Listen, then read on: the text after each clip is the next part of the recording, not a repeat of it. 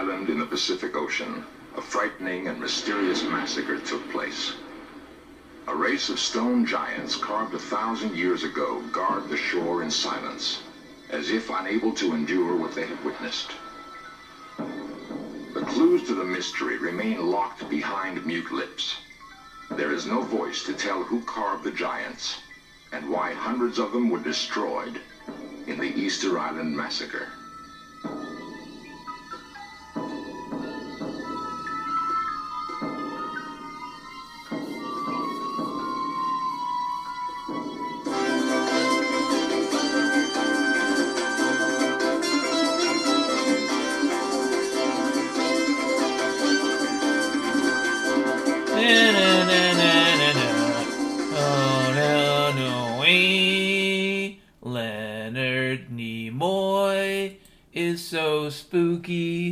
When he did that in search of. It is Friday. Friday. Thank God it's Friday, November the 22nd, 2019. It is Friday, November the 22nd, 2019, and it's, yeah, almost 11 p.m. here in Little Saigon. Here in Little Saigon, it's almost 11 p.m., which means it's not far from midnight, is it?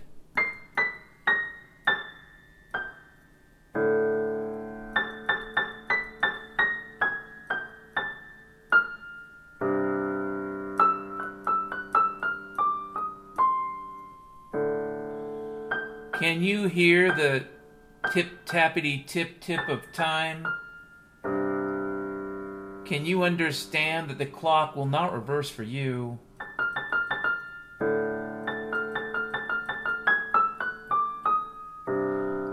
Time progresses and we have no control over it. It is a powerful beastress. Time is a mistress of pain. Time is a destroyer of worlds.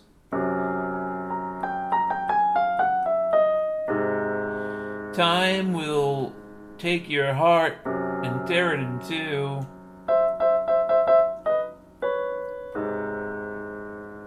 Time waits for no one, including you.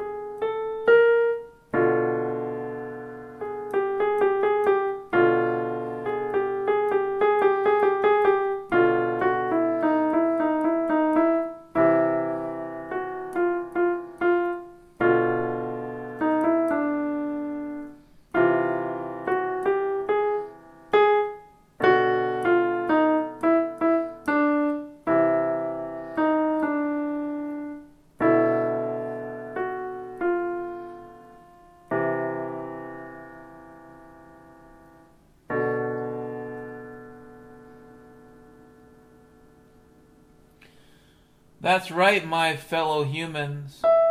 Time is a mistress, a, a mistress of mirthful destruction. Time will meet you on the dark road of your own despair, but not at your convenience. Time will wander with you so through the wherewithal of your own wonder. Time will wither away your worldly bullshit. Time is a horrid hooker. Time Yeah. It's Friday, folks. It's Friday. And it is, hey, Thanksgiving's next week. I get to spend it with Beans. I get to spend Thanksgiving with a French bulldog named Beans. So, what's up with that intro from In Search of? Um, yeah, so I watched that show when I was a kid. In Search of. In search of Bigfoot, in search of the Loch Ness Monster, in search of D.B. Cooper, I will tell you that my dad, who was a logger in the Pacific Northwest, always hoped and prayed in his own whimsical Irish way that one day after felling a tree, he would find the decaying corpse of D.B. Cooper with lots of money, his couple hundred grand, his parachute all snagged up in the fucking tree and if you don't know about the story of D.B. Cooper or that hijacking bullshit, research it. That's your project. I'm not going to go over it, not the topic of the podcast. D.B. Cooper hijacking, I think it was 1973 or something, but you can research it yourself, you fuck. Could have been 71. Tonight's podcast, although technically it's soon to be tomorrow because of the time of the night, Tonight's podcast is actually on a, a core subject. And when I say that, that it's on a core subject, let me be more kind of specific or whatever. One of the things I've done in recent podcasts is that I'll revisit a subject matter because, um, well, maybe a listener reaches out to me and says, Could you go into this in greater detail? And then maybe it's because it's hard for people to grasp what I'm getting at. And so tonight's podcast is about one thing, although it's going to be about many things because that's the nature of the fucking subject, people.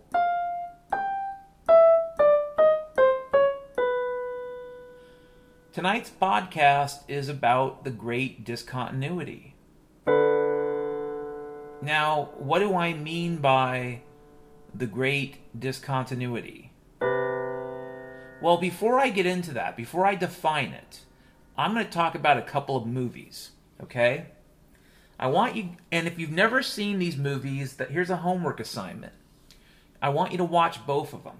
I want you to watch one before the other.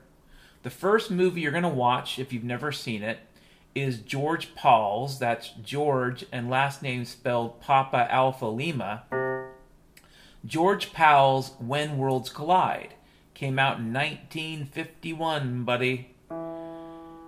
And the second film I want you to watch is Lars von Trier's Melancholia. Came out in 2011, buddy.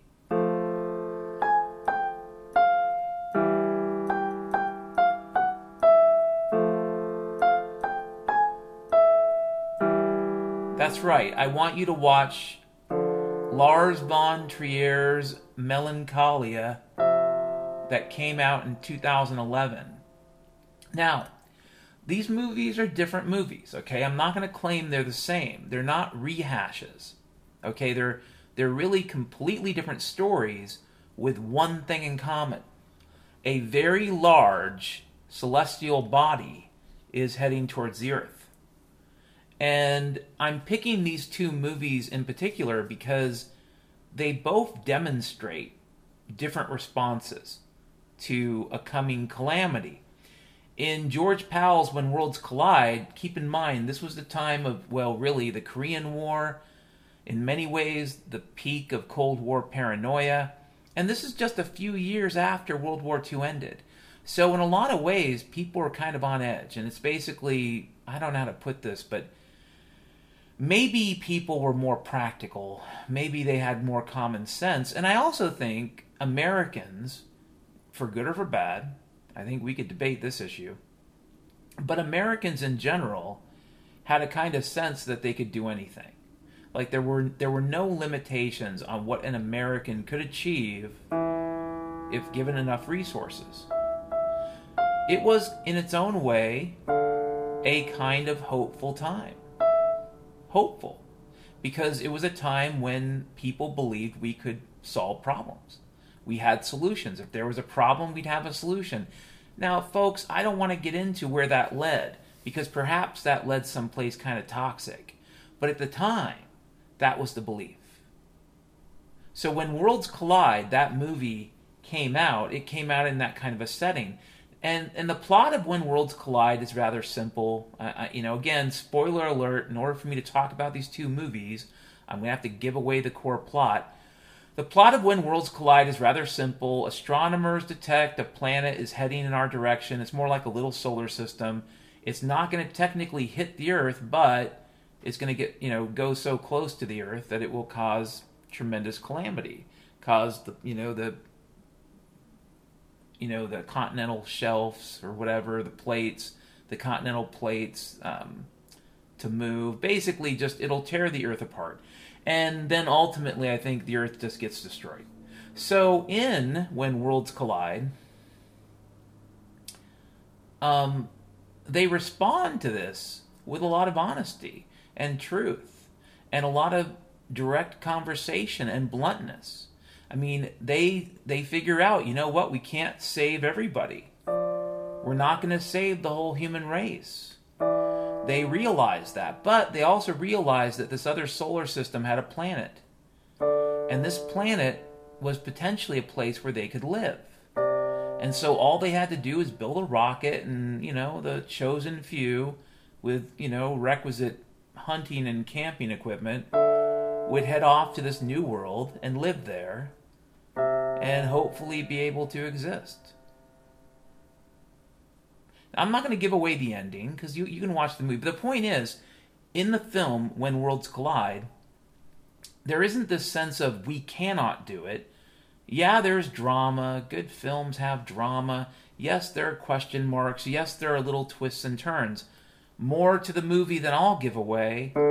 But the key idea, from my perspective this evening, is the following people didn't give up hope. You know, I've talked about Guy McPherson in the past, and Guy McPherson is a good example of somebody who's trying to tell people just give up hope, or rather, hope is toxic. If you're hopeful, if you have any sense that we could survive or we might survive, from his perspective, it's kind of like being mentally ill. I kind of sort of agree with him.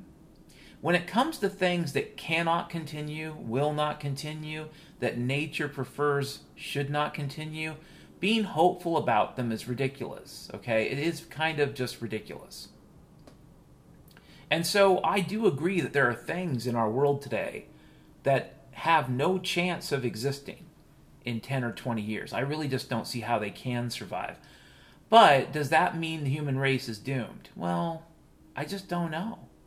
But here's the thing if Guy McPherson wouldn't really like the George Pal movie because there are too many holes in it. He would probably spend, you know, an hour or two after watching the movie explaining how all of it was ridiculous. There's no way this could work. The human race was doomed. They would have been better off sitting around singing songs, talking to each other about their feelings. I really don't know. In the movie Melancholia, which interestingly enough um, debuted 60 years later, 60 years later. In the movie Melancholia, you also have a planet heading towards the Earth. But what you really have a lot of in Melancholia is a kind of exploration of a couple topics. One is depression. And again, Lars von Trier had a reason for, for using this subject matter to deal with depression. I don't want to go into that. But the other thing you deal with is how people um, in catastrophes can also respond in a different way. Like in George Pal's When Worlds Collide, people are, you know, responding to a problem the way that, you know, America responded to World War II. Here's a problem. We can we can solve it. We can build it. We can, you know, we can win. I mean, even if it was foolish and stupid at times, there was that basic sort of optimism about success. Um, and and I would say in Melancholia, there's none of that. There's also no sense of honesty. Like no one's having the serious conversation about how this is the end. In fact, one of the main characters, not the main character, but a husband in Melancholia, um, played by Kiefer Sutherland, he actually is in a really bad state of denial. Because one of the themes of melancholia is depression, but the other, in my opinion, is the stages of grieving, the process people go through to finally accept that something is going to happen, that no matter what you do, no matter how you live, no matter who you pray to, something is going to happen, and it is absolutely fucking unavoidable. Now, think about that stupid In Search of show about Easter Island.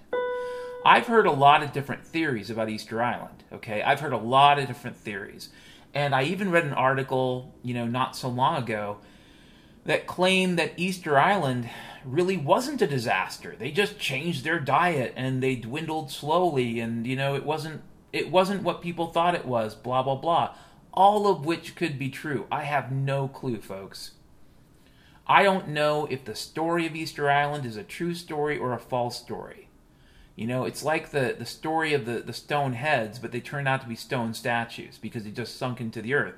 That's what I'm getting at, folks. We see the heads because the statues sunk into the earth.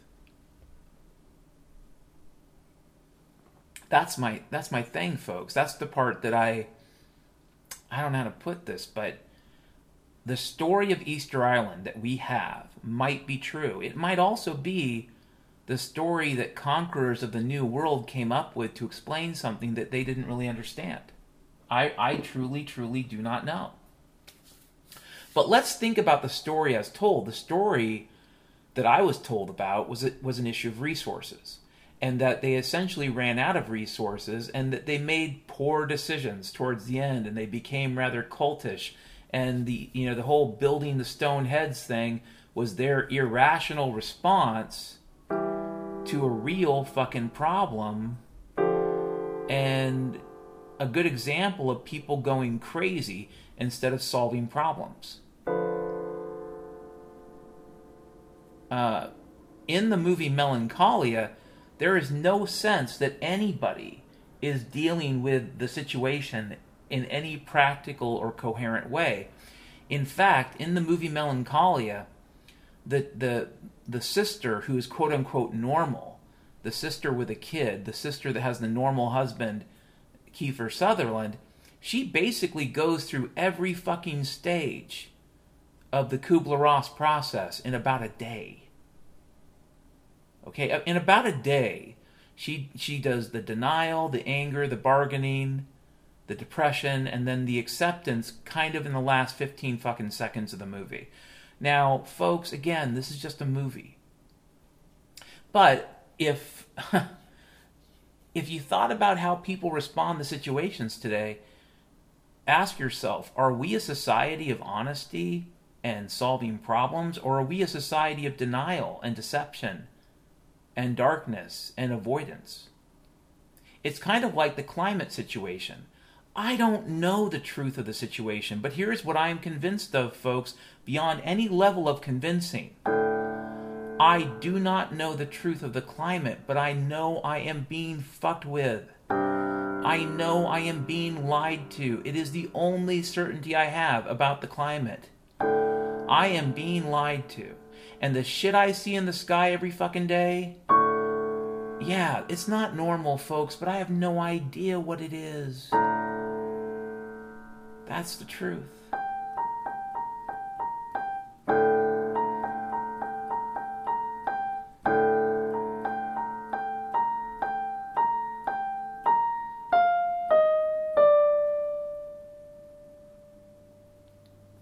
In the movie, when worlds collide, the people respond honestly to a situation. In fact, probably stupidly, as part of the storyline, the governments, you know, and, and I don't want to say stupidly, I, that's not the right word, probably and completely out of character, which means um, it's something governments never do. But probably out of character in the movie When Worlds Collide, the governments were honest. They were honest. The astronomers told people. They didn't keep it a fucking secret. It wasn't, we have to keep this a secret or people will go crazy you know what, folks? If you keep shit a secret, if you actually do that, and that's one of the lessons of when worlds collide, you you decrease your likelihood of survival. Okay? The likelihood that you will survive decreases when you keep fucking secrets like that. In fact, melancholia might be a good example of the government saying, well, shit, if we tell people the truth, if we tell people that this fucking thing's gonna hit us, and there's nothing we can do, they'll go crazy and start stabbing each other. You know how fucking stabby these clever monkeys get when they get frustrated. yeah. In Melancholia, everybody except for one character, and that's the character that Kirsten Dunst plays, and I don't want to give away too much, but man, she has a nice body. There's a particular scene in that movie that if you don't even want to see the movie, if you just want to see Kirsten Dunst laying naked in, in the moonlight, that by itself is worth the fucking movie. Worth the price of admission, people. Even though it's a dark as fuck film. Very dark. Very, very dark. Keep in mind, it's me saying this as I'm playing this. Melancholia. I saw that film the first time a month. I think, no, two months after my sister Nancy died of cancer. Wow. Those were some dark years, people. And then, like less than a year later, my ex-wife dumps me. But then that's that's kind of helpful. And I probably deserved it because I am a loser. That's why I live in Little Saigon, folks. Anyways, as I stated, we have a singular topic for tonight the great discontinuity. But before I got into it too deep, I wanted to have a general conversation about how does a person respond to a situation like the one we might be in. How do you respond to crisis? How do you respond to a threat? Do you fight? Do you flee? Do you freeze up? Folks, there isn't a simple fucking answer. There really isn't. I'm not going to tell you that the right answer is to fight, or the right answer is to run, or the right answer is to stay put and meditate. Any of those options might make sense based upon the context. That is the problem, or rather the situation we find ourselves in. You want to know what the great discontinuity is? The great discontinuity is a period of history, and it's happened before. It's not like this is a new thing. It just so happens that we've levered we've leveraged ourselves up, folks. If you want to think of this in terms of debt, we have taken on so much historical, financial complexity debt at this point. We have levered up civilization so much that whatever happens next will be kind of fucking unprecedented for that reason. But that's a quantity thing, not a quality thing. That's about amounts, okay? Not about systems.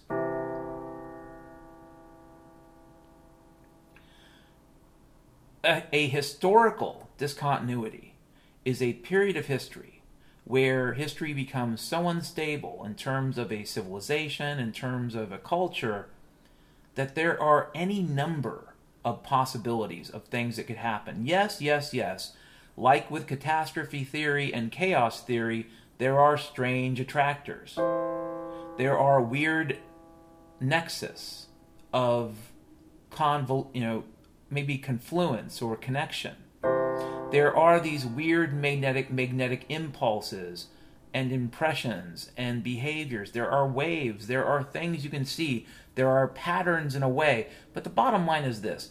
Any historical discontinuity has one thing true about it. The likelihood of certainty approaches zero, which means that if you think you know what's going to happen next, you probably don't it doesn't mean you can make you can't make any predictions. It doesn't mean that there's there's no longer causality, or or rather, it doesn't mean that we've descended into pure entropy or pure chaos. That is not what I'm saying. What I'm saying is is that the kinds of normal predictions we would make, like who's going to be president, what's going to happen with the economy, is there going to be a World War III, those types of predictions are harder to make. during periods like this. And I think we're in it. I think we're in the nexus of it. And, you know, are some futures more likely than others? Sure. You know, a discontinuity in mathematics simply means a point, a point at which, given the domain, um, that there is no longer any definition of a range. That for any given x, there is no y. And that gap might be small, it might be big, but it is a gap. It might even be infinitesimal, which means that literally another function picks up where the last one left off, left off, so to speak. So that essentially, where what you know, n equals this amount, it, you know, plus one, you're on a new function. There's there's a there's not really continuity, but there's not much of a gap. The bottom line is, I don't know how big the gap is. We might be in the gap right now. In fact, the history that we're in right now might be literally the gap. Um, you know, the eye of the hur- hurricane, maybe, as Doug Casey would say. Doug Casey has talked about the idea that the Greater Depression is coming and that we've been in the eye of the hurricane for a number of years now. He might be right, but the point is, we're in this gap, and the gap is a place where it seems kind of stable, but that's sort of an illusion. I don't know what's going to happen next, but the thing about the discontinuity is you have to be prepared for almost anything. Not literally anything. I don't think the list of possibilities is infinite. It's not like all of a sudden the center of the galaxy is going to open up and flood the heavens with objects from ancient times.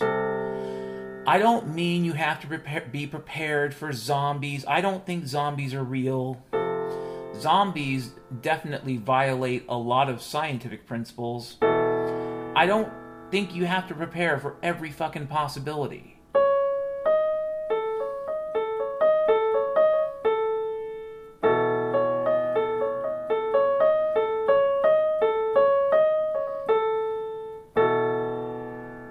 Anyways, I need to make a make a quick note of something before we continue. But while we're chatting, while we're chatting, you want to talk about something else? Yeah, Friday fucking night. What are you doing this Friday night, man? I don't know. I'm thinking about the future, and it's a very horrible it's a horrible fucking topic. I just don't know.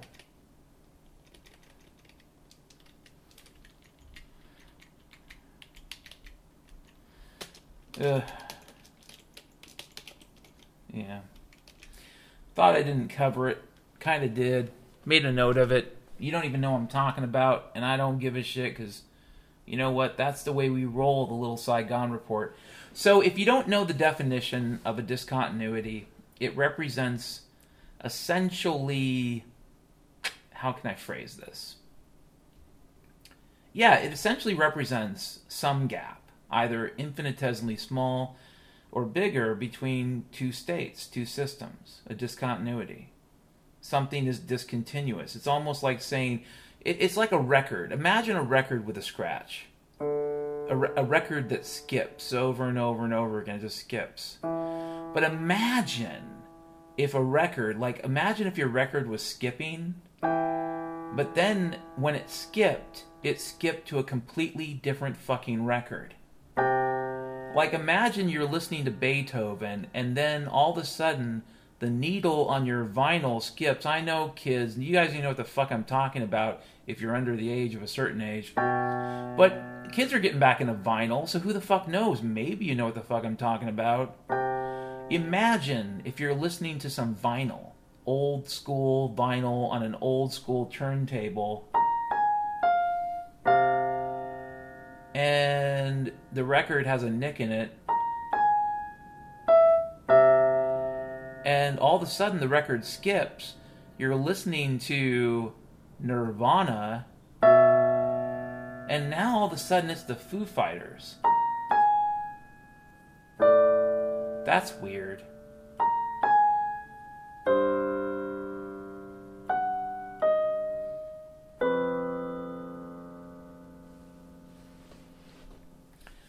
That would be an example of a discontinuous transition. Um, and these things happen throughout history. there was a year, 1848, sometimes referred to as the springtime of the peoples. Many a country in Western Europe was up in arms in 1848. Revolutions and raucous crowds and all kinds of protesting all over fucking Europe. All the proletariat and the little folk, the peasants and other peoples upset about the fucking monarchs and shit. Upset that they don't have a fucking vote. Well, you know, the men, of course. And yeah, 1840 fucking 8. That was a discontinuous year. A lot of things happened in 1848.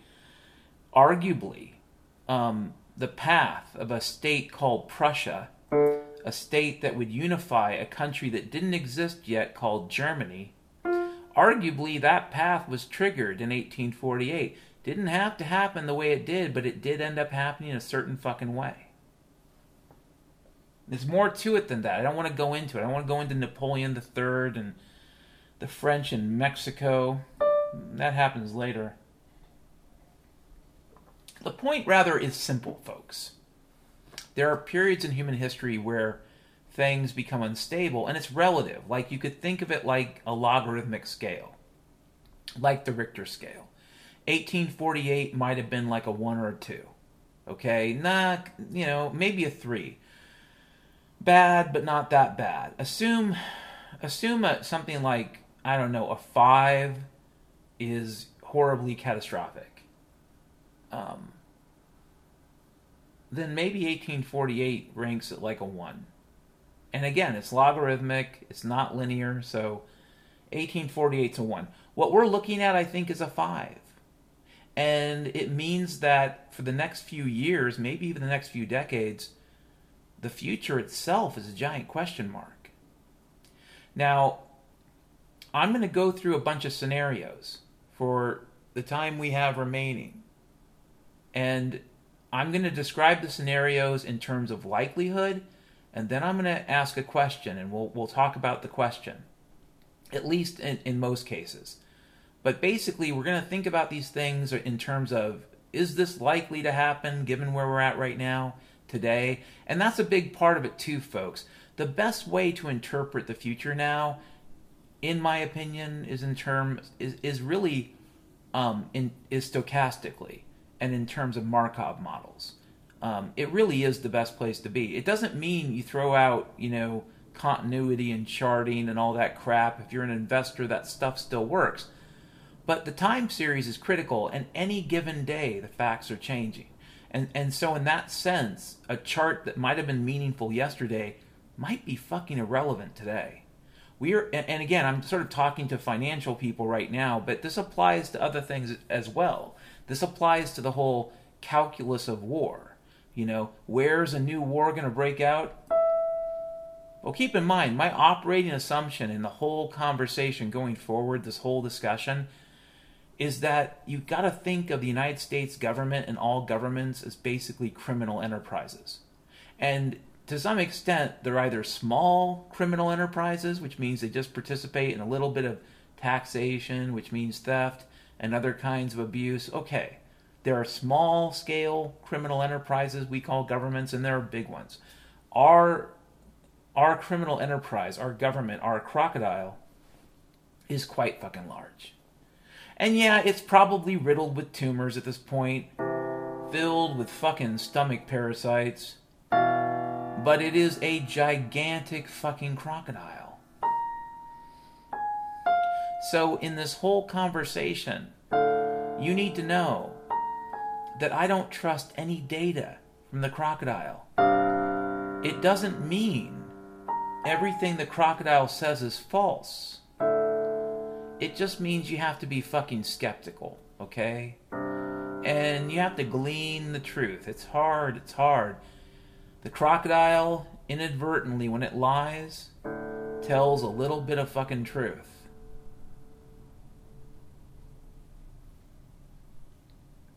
So, the list of scenarios I'm going to go over, they have likelihoods, but these likelihoods are going to change every fucking day. So don't fucking take it to heart. If I tell you today what I think the most likely scenario is, that doesn't mean I'll, I'll, I will actually believe that tomorrow.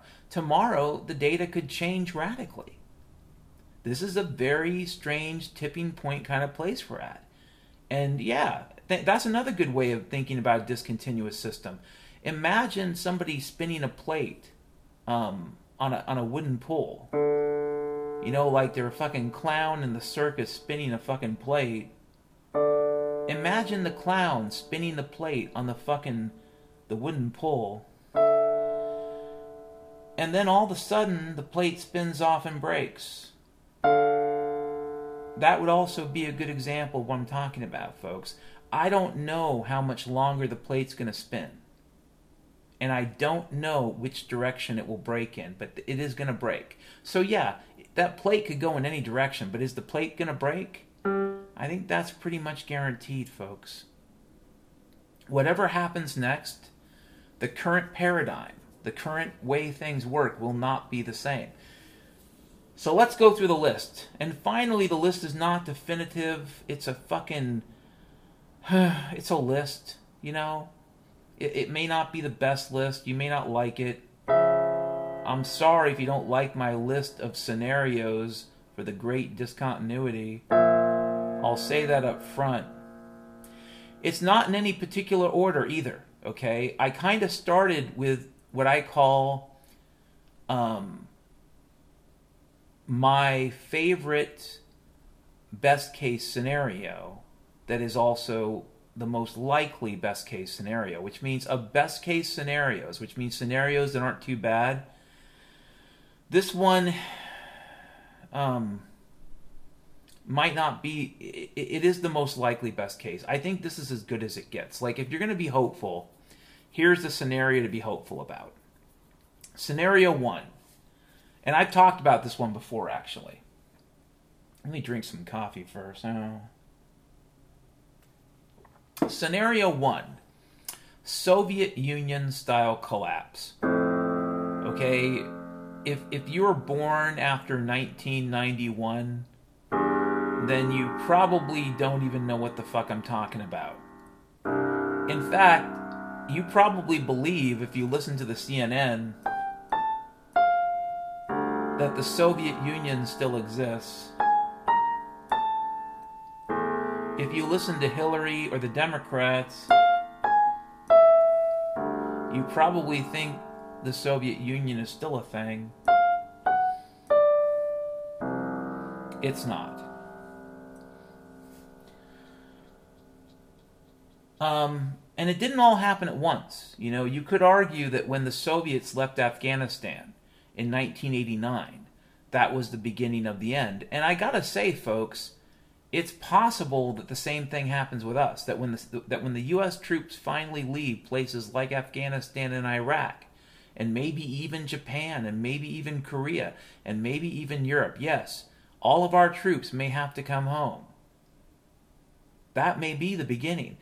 The best case scenario, scenario one, is a Soviet Union style collapse, and it will be ugly. And there will be shortages.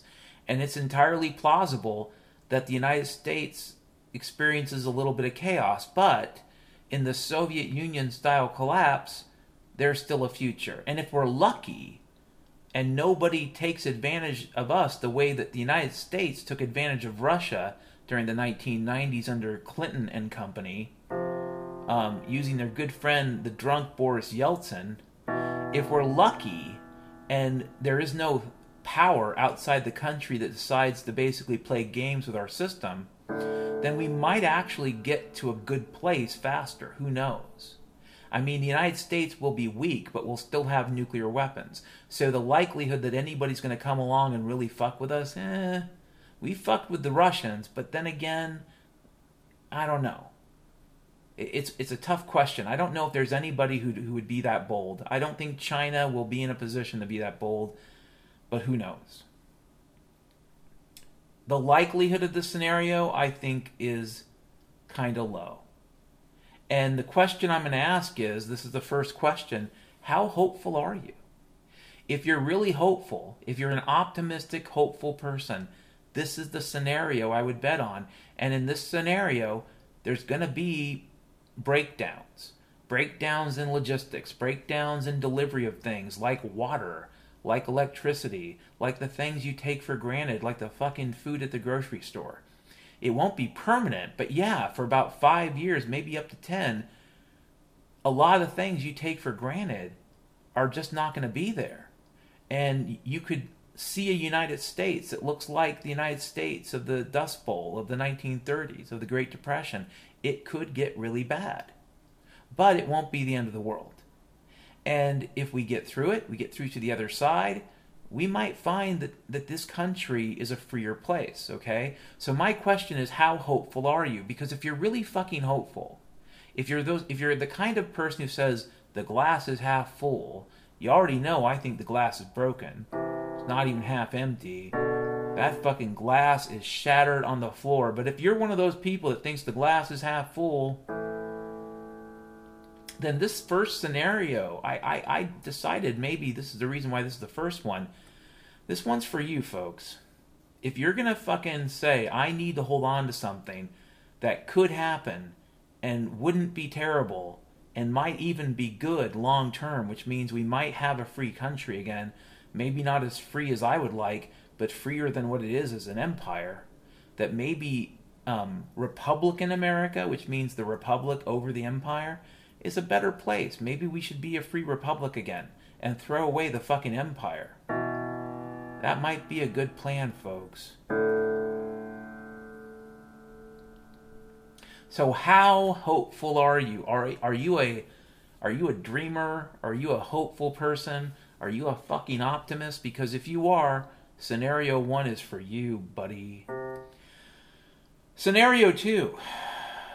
Um, basically, resource based, resource based, based um, collapse, which means not enough resources, like peak oil, peak copper, stuff like that. A collapse into hyperstatism. Now, what do I mean by that? Um,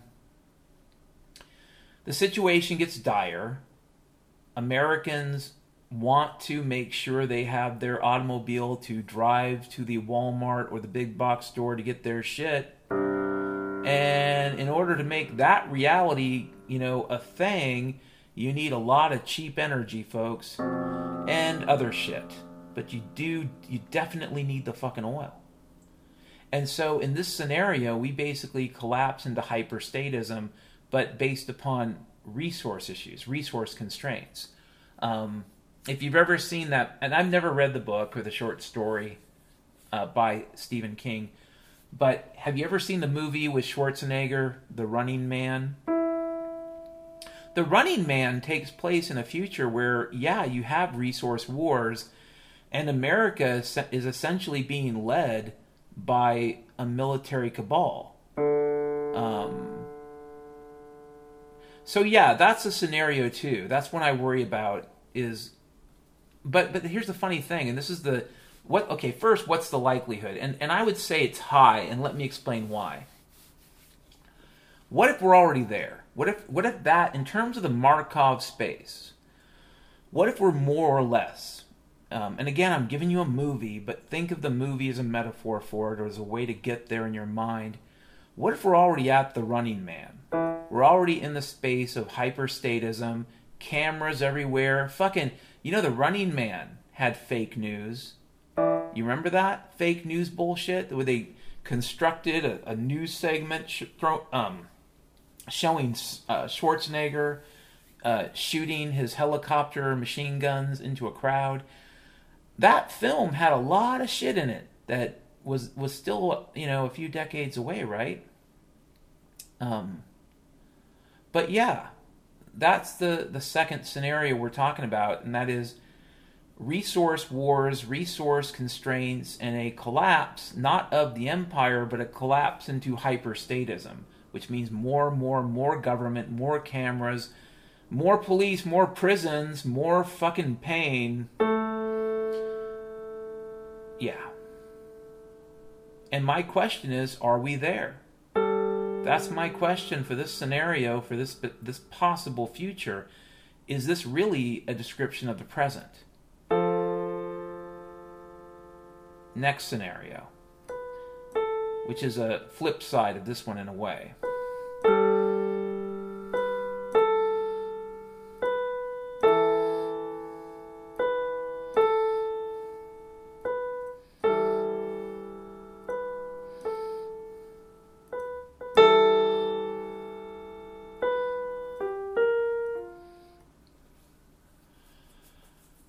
Technology based hyperstatism. Now, what does that mean? Imagine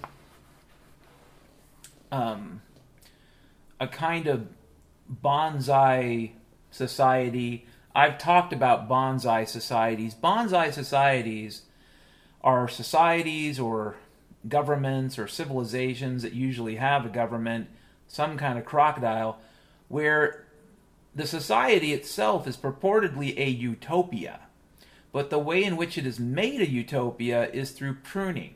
And pruning is a nice way of saying elimination, which means that the way you keep your society functioning is by eliminating things you don't want. And in this particular case, that's a euphemism for killing people. And yeah.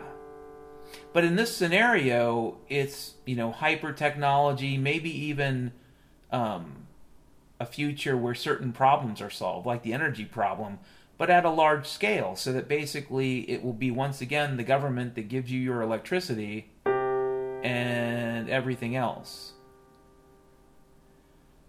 Um, I don't think this is a very high likelihood.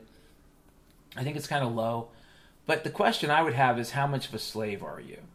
Essentially, this is the future of what I call THX 1138. This is the Robert Duvall shave your head, look like everyone looks the same, everyone looks like a fucking, you know, mungus. No man, no woman, no sex really, just people hanging out and having no real feelings and no real fucking control. I, I, I don't want to live in that future, folks. I don't think it's going to happen, but that could be me projecting every day I look at people and I wonder. And I don't want to get into the, another topic because this is its own kind of scenario. But, folks, for all the scenarios we're going through, you need to remember this. In the great discontinuity, history loves to blend. So, just because we're talking about these scenarios as if they're separate from each other, doesn't mean they won't blend together a little because history loves the blend. Oh my god, history loves its blending.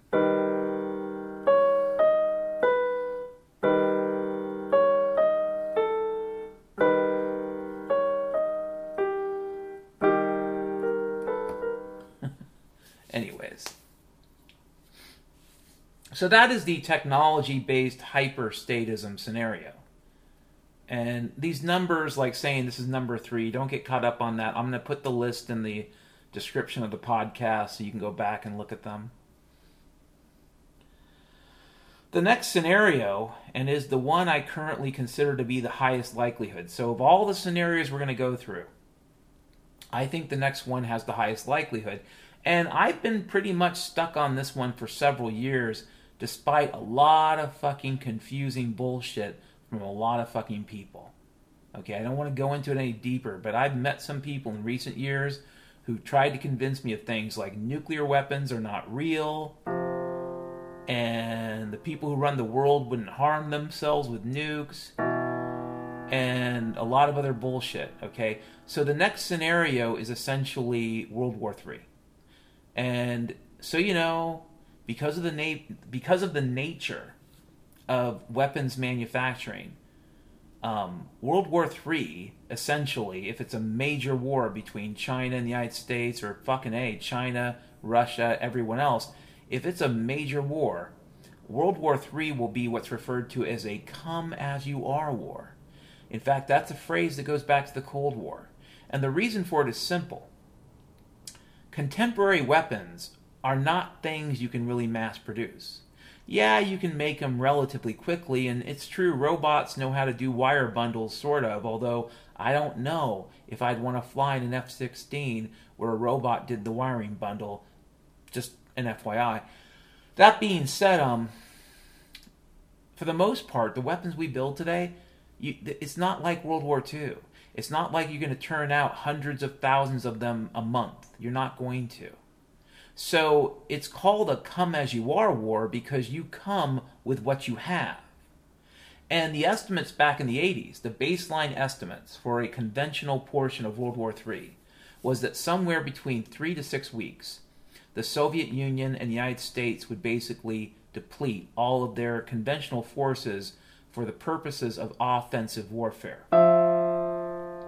Which means that between three to six weeks after World War III started between the Soviet Union and the United States, and again, I'm talking about the Cold War here, not talking about today, it was believed that at some point there would only be one option left, and that would be battlefield nuclear weapons.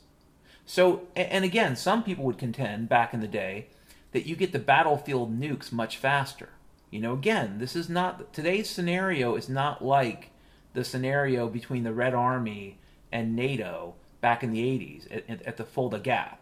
This is not that fucking scenario, okay, guys? This is very different. But it, but there are similarities. And this idea that you're going to go through your high-tech weapons pretty fast in a full-scale um, in you know high intensity conflict, aka World War, you're going to if you're if you're up against an opponent that has weapons even remotely as good as yours and enough of them, you're going to burn through your weapons. And so at some point, three to six weeks later, you're going to say to yourselves, "Fuck, the the battle lines have have been drawn, and maybe even worse, maybe you're on the losing side of a conventional conflict." and you have nuclear weapons. Nuclear war theory says you're going to use the nukes. It's just a question of when. And once you start using them, this is really fucking important, folks. Once the nukes start flying, the ability to turn off nuclear war decreases, which means that once one nuke goes, the likelihood that another will go increases, and it's not fucking linear.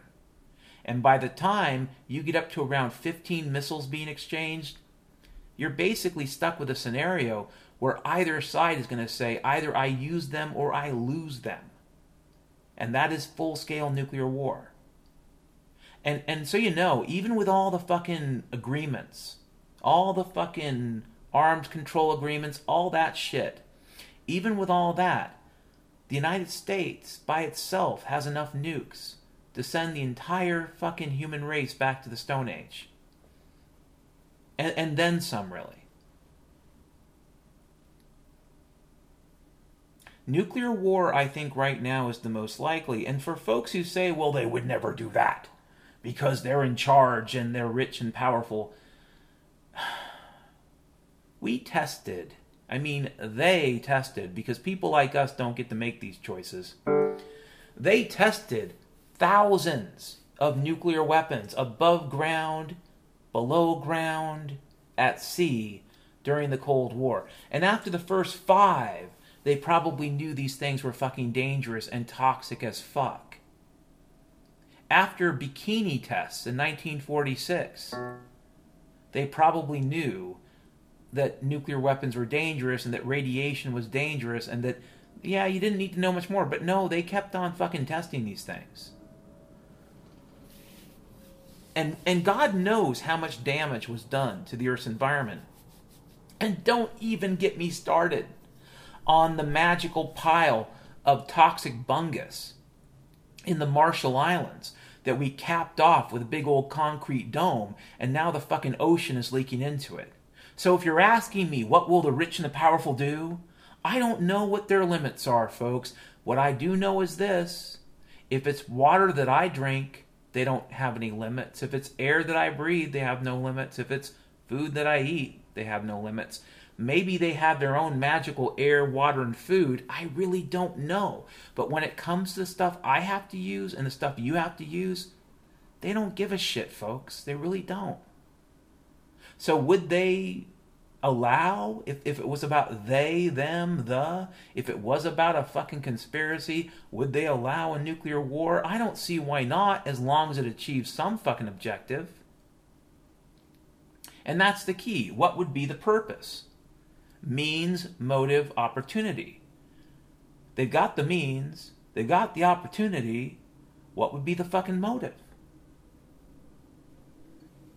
It's not that complicated, folks. If you've ever seen the movie Goodfellas, there's a part of that movie where they go into business with a restaurant owner and they they say we're going to go into business with you we'll make money together but they need money from Paulie to buy the fucking restaurant and Paulie is all fuck you pay me so they did all kinds of gimmicks with the restaurant. They took out loans they never intended to pay back. Probably put insurance on the building. They essentially stole money every way they could, and then when they stole all the money they could from that fucking restaurant, when they took all the money they could out of it, what did they do? They set it on fire. And if you think this is the this is you know this is a rare thing in human history that the rich and the powerful it's rare that they set fires. Go back to fucking Nero. This is not a new fucking story, folks. The rich and the powerful love to set fires, especially if it's where poor people sleep. And given that most of the people that live in cities, even the quote unquote rich upper class people, are way lower class than them, no matter if you live in a condo, let me explain this. If you live in some fucking nice condo in Belltown in Seattle, and you think, oh, I'm fancy pants, I make 170k at Google, and I live in fancy pants condo, I have 800 square feet, I live on the 30th floor. Did you know we have a vending machine that serves champagne? There's no way they would ever nuke Seattle, not with people like us here. Special, fancy, fucking people.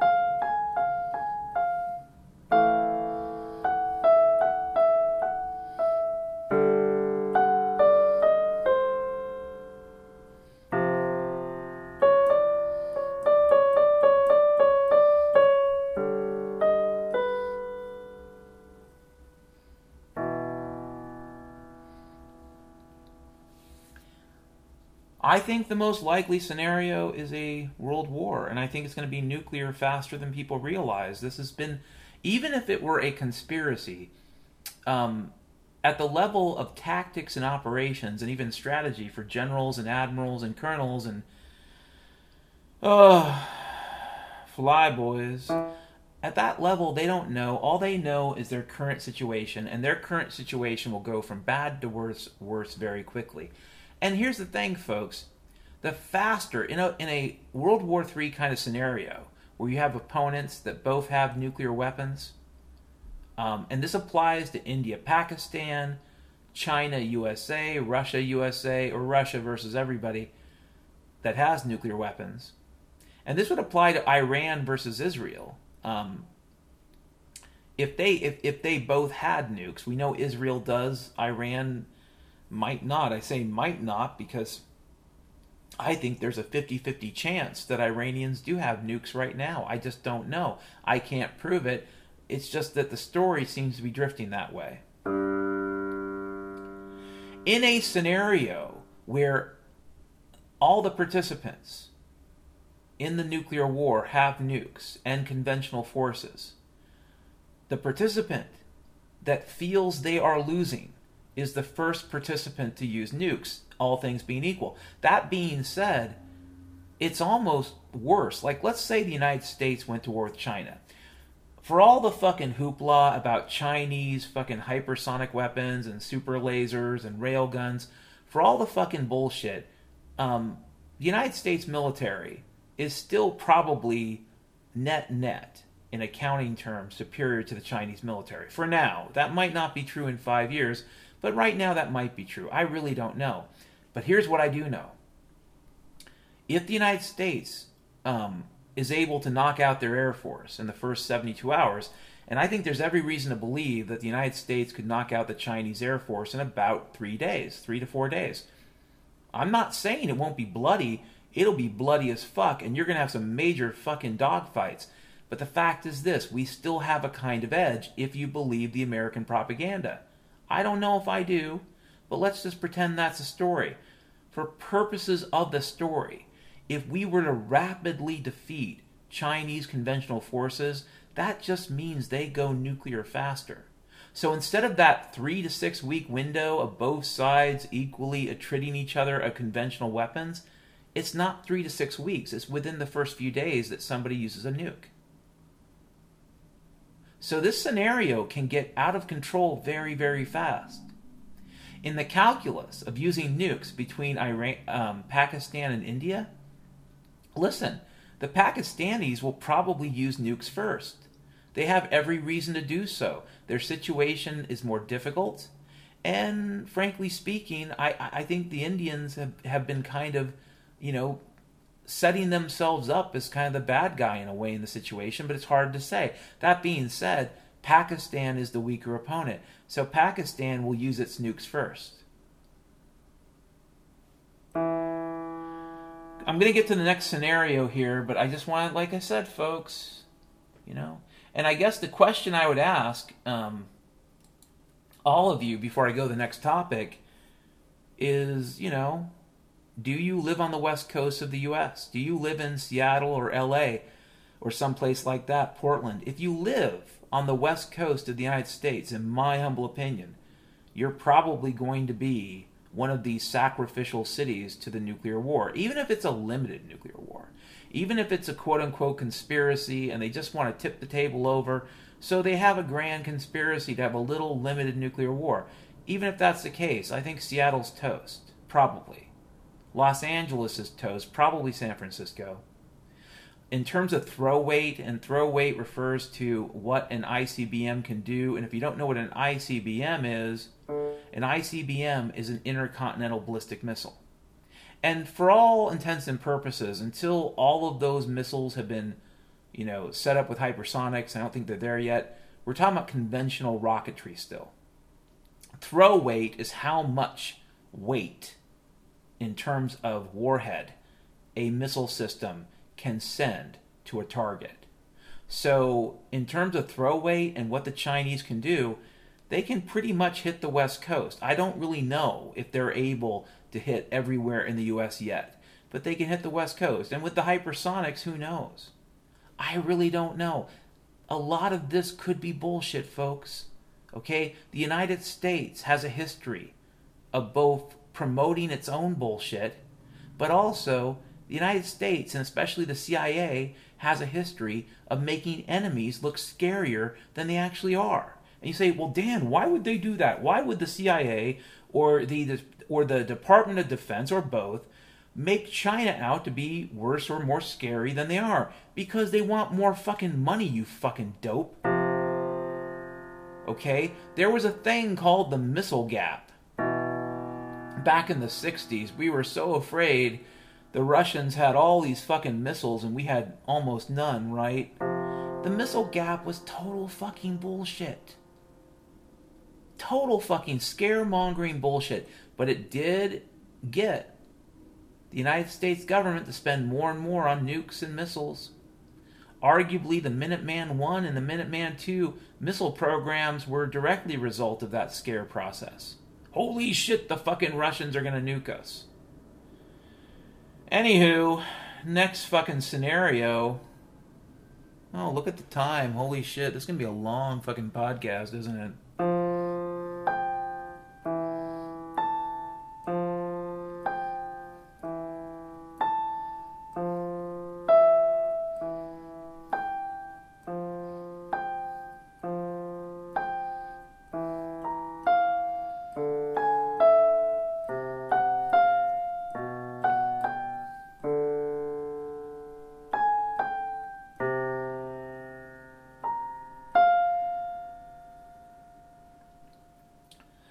I don't want to spend a lot of time on this next one because I've talked about it in the past, but this is a scenario involving the climate. And and so you know, I don't want to get into whether or not the human race can produce enough CO2 to cook the earth because I don't really know. However, I did read a paper this last summer by a Dr. Shakhova of the University of Alaska, and this paper had to do with the eastern Siberian Arctic shelf, the Arctic shelf in the Arctic Sea. The eastern Siberian Arctic shelf. Yeah, Arctic Sea. Anyways, she was studying something called um, methane hydrate um, and methane clathrate, and essentially this refers to methane that's stored in the permafrost and in the Arctic Ocean at depth. Essentially, a couple things keep the methane frozen pressure and temperature. And as long as they don't get, you know, sh- you know, shooken up or shaken up like champagne, the other thing that can affect them is seismic activity. But basically, pressure, temperature, and seismic activity are the only things that affect these things. These these methyl hydrates, these methyl these methane clathrates. The, basically, there's a lot of methane around the Arctic Circle, and there's a lot of frozen organic material that's becoming unfrozen that is going to convert to CO2 and methane and other materials. This is sometimes referred to as the clathrate gun. And if you believe Dane Wigington, um, the reason why the governments are doing all of this hardcore geoengineering is to either hide the fact that we are in runaway greenhouse effect, which is what the clathrate gun is, or to sort of continue to fight it to say to see if they can keep the Arctic cooler longer. Because according to this theory, if we lose the Arctic Sea, if the Arctic Sea has what's called a blue ocean event, which means there's no Arctic ice, then basically all that methane, put simply, we no longer have the albedo effect, which means the Arctic ice no longer reflects sunlight. The Arctic Ocean, which is dark, now becomes a solar absorber, but it's worse. The Arctic had been a carbon sink, which means carbon was getting frozen there. Now the carbon's being released. So the situation isn't just that um, the Arctic is no longer the air conditioner. The situation is that it goes from air conditioner to heater. And that would be really bad. That's what the clathrate gun is. And it has nothing to do with your cheeseburgers or your fucking SUV, folks. In fact, this kind of event could be triggered seismically. There's a theory that a long time ago a similar event was triggered because of a volcano.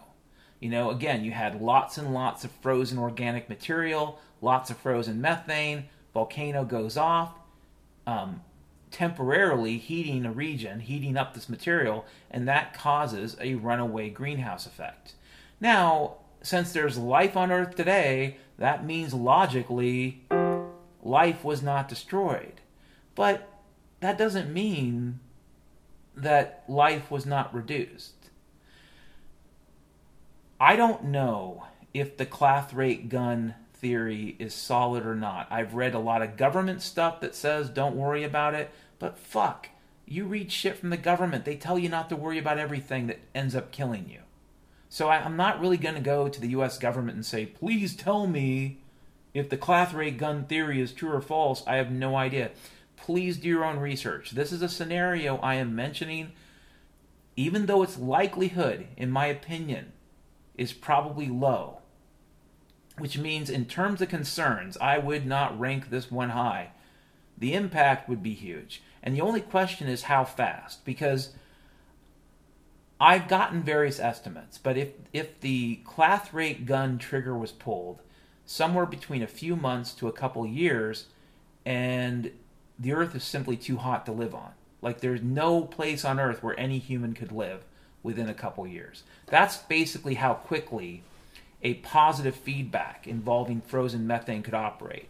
You can think of it this way according to Shakhova, you could get a single release that would be roughly 50 gigatons in size. And that one single release could raise the Earth's temperature on average by one degree Celsius within about, I don't know, according to the paper, I think it was like 90 days, 120 days. might have been something mentioned by Guy McPherson or Dane Wigington, but it wouldn't take very long. Once that happens, all the other frozen methane, all the other methane that's been trapped, all of a sudden its, its temperature, pressure situation changes and it gets released too. And it's not just the Arctic Circle. Now you're talking about methyl hydrates around the world because all of a sudden their temperature pressure situation is changing. This gets worse and worse and worse, and this is also sometimes referred to as Venus syndrome. Now, what is the likelihood we would end up like Venus? I think zero, because Venus has a couple things going on, uh, not least of which is it's, it's a lot closer to the sun. But could we, for a while, be a planet where the average temperature on Earth is around 200 degrees? Yeah, maybe. I mean, who knows? I don't know.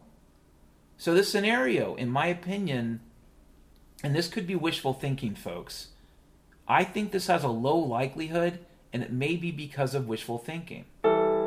Like, I may not want this to happen, and that's why I'm saying it's probably not going to happen. But I have to tell you something. The reason why it's in my list is because the shit that's going on in the skies that everybody tells me is normal does not look normal.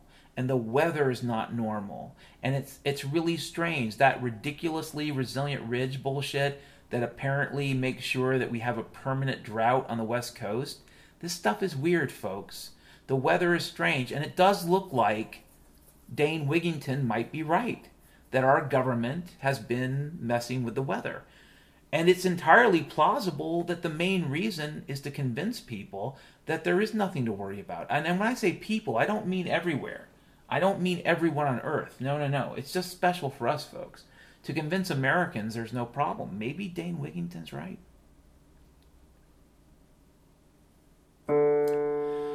Next scenario the culling. What is the culling?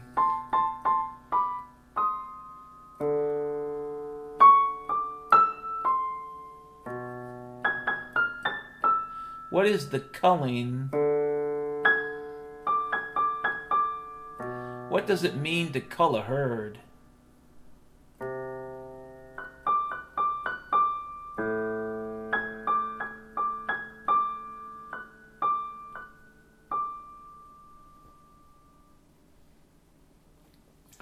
The culling um, refers to basically this idea that the people that run the world believe that there should only be so many of us. And again, the culling could take many forms. And this is also my point, folks. When I said different scenarios and how they might mix or blend, the culling can blend with other scenarios. So when I say the culling, it could be the case that the powers that be use nuclear war for the culling. They might also use a, some sort of a technological innovation run amok. Who knows? But the scenario of the culling is, is kind of based upon those Georgia Guidestones. You know, the one that says, let's reduce the human race to something manageable, like a half a billion people or something, 500 million or something like that. Yeah, I think that there is a desire on the part of people who run the world, and they've talked about it, they've expressed it. There's been some predictive programming around this, there's been conversations, it's been in our culture, in our media, in our art for many, many years now. This idea that there are too many fucking people and somebody's got to do something about all these goddamn people. And the kings and the queens have decided the magic number is 500 million and so maybe they'll use bacteria. Maybe it'll be a war. Maybe it'll be some sort of fucking monkey flu.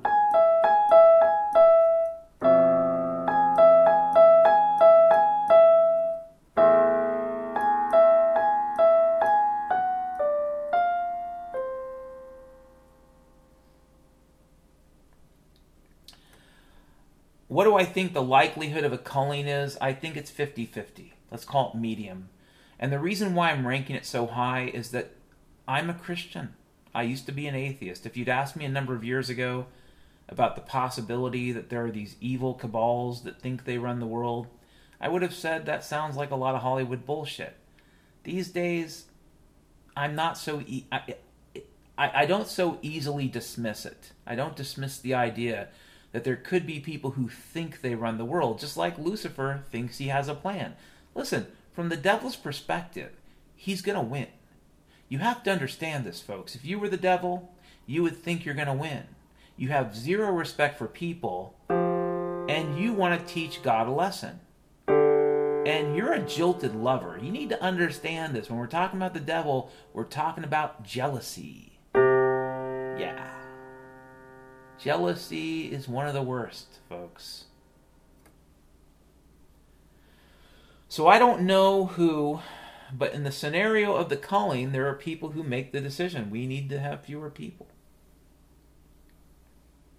And my only question is, why wouldn't they? Like, if they have the ability, why wouldn't they? If you were to say they like us around, then why do they keep telling us that robots will do everything? Have you ever meditated on this fucking future they describe? And add and, and then think about this. When I look at the fucking construction in Seattle, when I look at the fucking buildings they're building here, these buildings are not built to last, folks. A, a very small nuclear device would probably cause most of these fucking buildings to blow over like houses of cards. They look like houses of cards.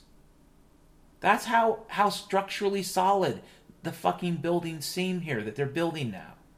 They don't look like they're building for a future, folks. They look like they're building for something that's going to dry up and blow away. They look like they're building for one of those fucking experimental fucking little towns they had when they tested nukes in Nevada back in the fucking 50s. You know, the make believe little house with the make believe little family watching the fucking TV as the overblast from the, well, 30 or 40 kiloton device explodes and comes by that wind going 300 miles an hour blowing over the plywood town. Yeah, the shit they're building now looks like shit designed for nuclear bomb testing in Seattle. So if you're going to tell me they care about us or they wouldn't do this to us, I don't know, folks.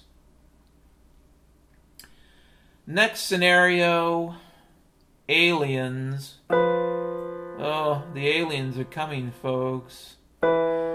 The aliens are on their way. They've decided uh, tomorrow is the day. All of their starships have left hyperspace.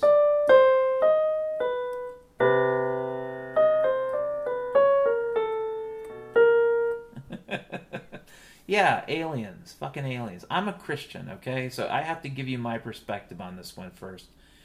If they were to tell us tomorrow that aliens have arrived, and I just got to tell you, folks, I, I'm just I'm shooting from the hip here. I would consider that a marker for the end times.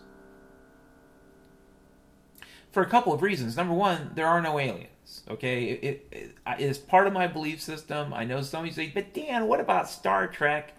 What about Star Wars? What about E.T. and Close Encounters? Well, you know, those are movies.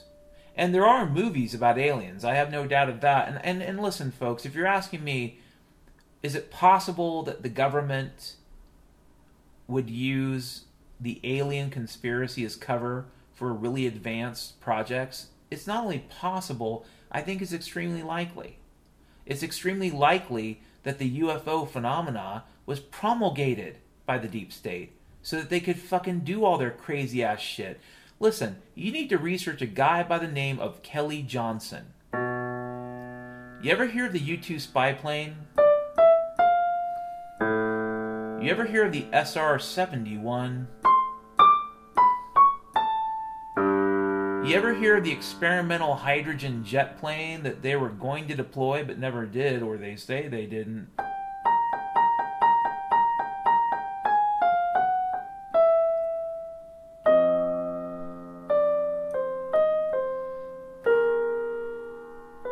Kelly Johnson. Kelly Johnson of Lockheed Skunk Works. And yeah, when we're talking about Skunk Works, we're talking about Area 51.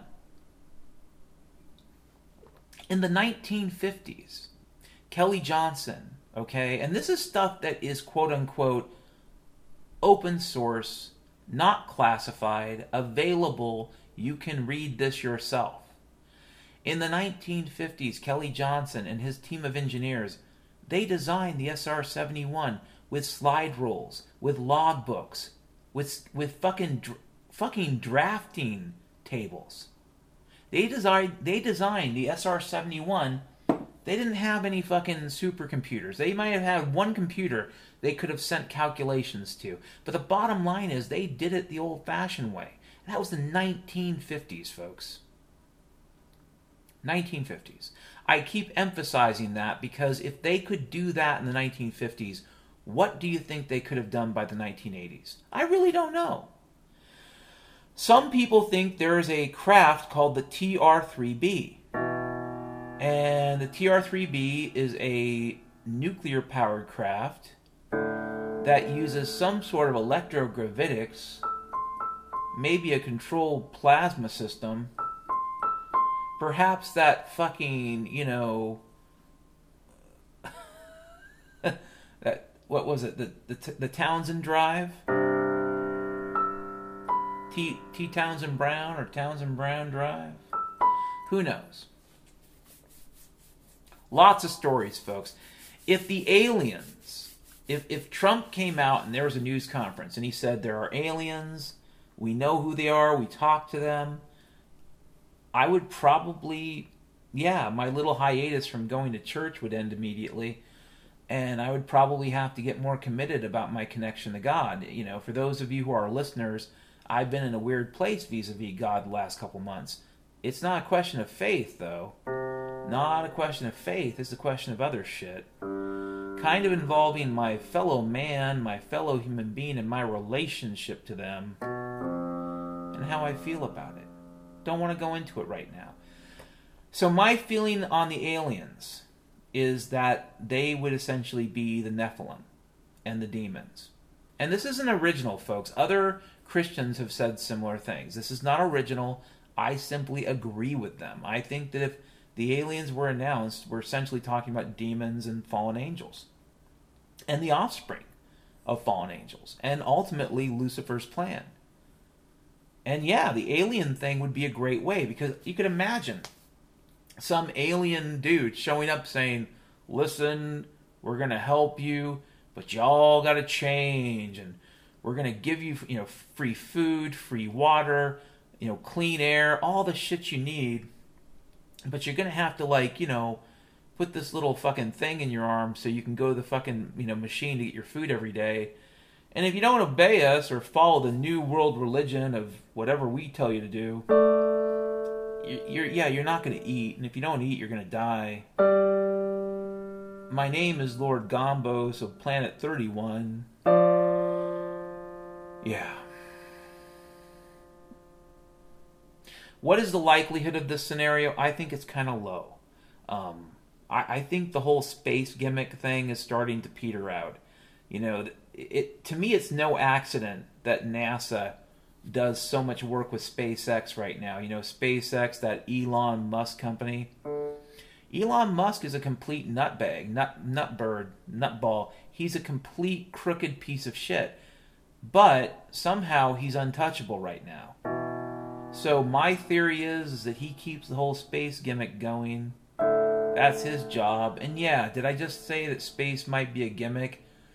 Until someone takes me up there, I'm gonna tell you straight up space might be a fucking gimmick, okay? I don't know. What about satellites, Dan? And I would say, what about fiber optics? They go everywhere now. Why would you need satellites, dude? It doesn't make any sense.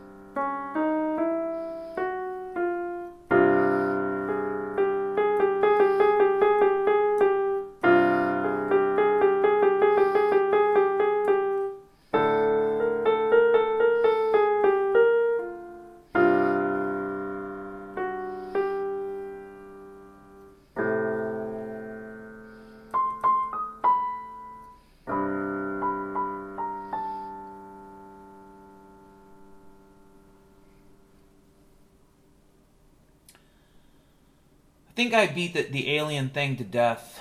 So, as a scenario, I don't think it's very likely, but if it did happen, my interpretation would probably be kind of religious from my perspective. Next scenario for the great discontinuity professors at the University of Washington on January the 8th, 2025. Professors at the University of Washington and engineers and scientists at CERN in Switzerland. They make a joint announcement based upon logic and mathematics and other kinds of chicanery. The announcement is the following We have proven definitively, scientifically, logically,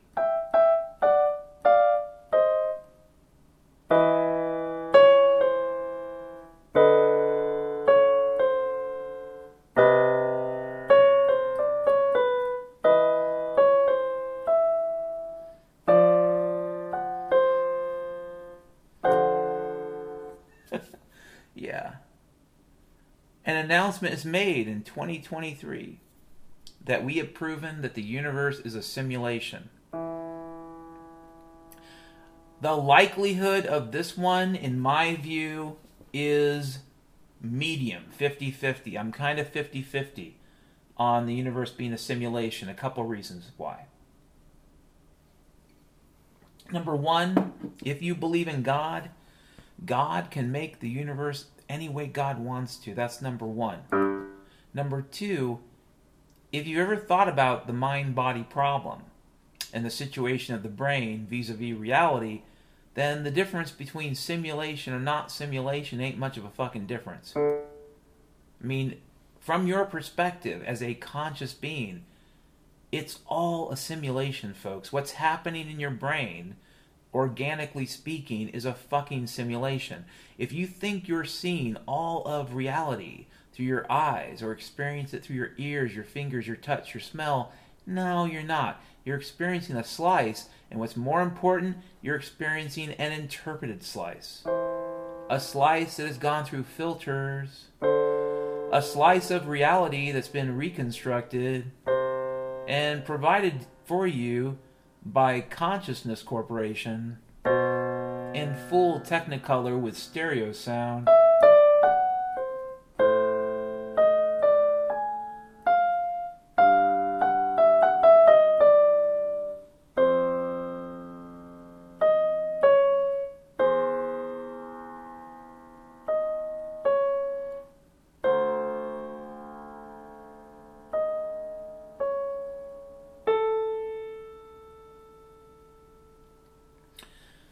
Think it's 50 50 that the universe is a simulation also because of all the fucking glitches. Like, I think there are things about reality that, that, are, that seem rather strange. Now, if there's a God, it doesn't matter because God can create reality however God wants to. And I really think, for purposes of conversation, that the simulation thing is a, well, so what in a way. But here's the thing though if they proved it was a simulation, it also has another angle. The angle is there is no God. There is no God, but there is somebody or something that invented the simulation. So then all of a sudden, people start asking the question of, well, who created it? Why was it created? How was it created? Um, I don't know. I mention this scenario because there are times when I suspect it could be true, but then I also remind myself if it were true, how would that fit with my beliefs in God? Because it kind of has to. I got to be blunt, folks. I don't stop questioning just because I believe in God. I keep questioning. If I come across inconsistent facts, I just don't throw them away. I can't. So, anyways. Next scenario is one of the blended ones which which is to say that the next scenario applies no matter what. Any of the scenarios mentioned and the ones to follow will involve the next possible future. It's all blended, people. Blend, blend, blend. Like a blender. Starvation and cannibalism. Now, I know that you guys are saying to yourself, Dan, America has an obesity epidemic We live a sedentary lifestyle. We have all this fucking junk food. Why would you be so worried about, you know, starvation and cannibalism? Why would you be so worried? Here's the deal, folks. I think for about half a century, maybe a little longer, maybe almost a century, but more like 50 years, Americans have been led to believe that food, in economic terms, is an inferior good, which means anybody can afford it. Um, and that in, in a sense you might even buy less of it as you get richer. That was one of the arguments they made in econ class back in the 90s that the reason why poor people were fatter is because you buy less food, which is an inferior good, as you get richer. That was a theory. I don't know that that's true. I think that our food is not very nutritious. I think that our food is probably even kind of toxic. So the fact that we have an obesity epidemic is not that fucking surprising. You know, we, we produce very high sugar foods because that's what you get. When somebody says CO2 is the gas of life, what they're not explaining to you is how that changes the organic chemistry and how basically the plants become a lot less nutritious, less vitamins, less minerals, less stuff you fucking need and more sugar. Don't want to go off on that tangent, but yeah, is it possible that food, something that Americans and frankly the entire developed world has taken for granted for at least half a century, is it possible that food will become an issue again? And that it could even get so bad that for a period of time people will starve. And that worse than that and it does get worse folks because cannibalism is not an ancient fucking thing. There is evidence that during the siege of Leningrad in 1942, Russians participated in cannibalism. And, and, again, I'm not beating up on the Russians here, okay? Cannibalism existed during the famines under Mao. Yeah. Okay, it turns out during famines, people will kind of push the envelope on what they're willing to eat, what they're willing to shove into their hole to live to the point that they'll eat their fellow human being. I'm not saying this is good, folks. I think this is terrible.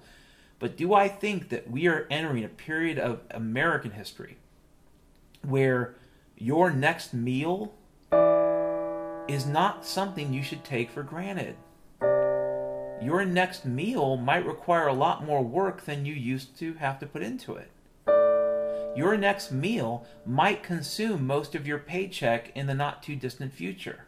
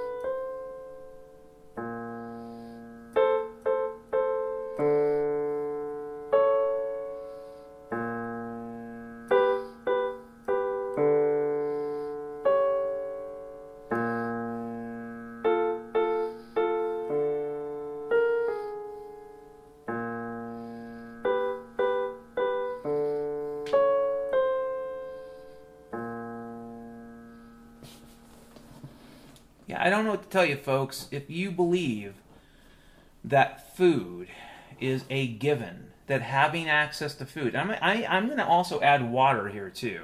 Having access to water you can drink, okay? Potable water. Water you can cook with, water you can drink. Having access to water and food in the coming future is not going to be as easy as it used to be. Could be because of the culling. There are a lot of conspiracy theorists who believe that the starvation and the famine and the droughts are all things that are engineered and therefore avoidable. And yeah, that might be true. The fact that it might be avoidable is fucking irrelevant to whether it could happen. And here's the thing, folks it looks like the Midwest was hit pretty hard by this year's weather. And that's a nice way of putting it as far as like food production goes. So here's the question you need to ask yourself for this scenario How much food do you have on hand? Do You have a little food? Do you have a big old bag of rice? You know what? Of everything. Buy a few bags of rice. Buy a few bags of dried beans. Believe it or not, it won't cost you a lot of money necessarily right now, but it might actually buy you time, buy you peace of mind in the not too distant future.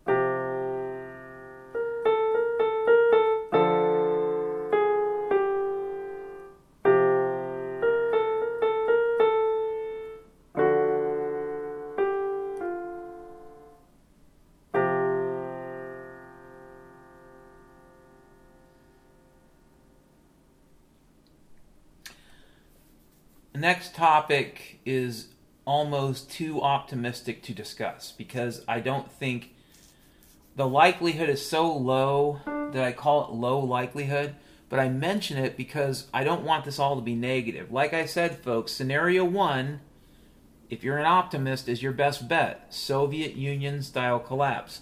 Hope and pray for that because that is the best case scenario, I think, for us right now. But here's a really, really happy best case that is not at all likely.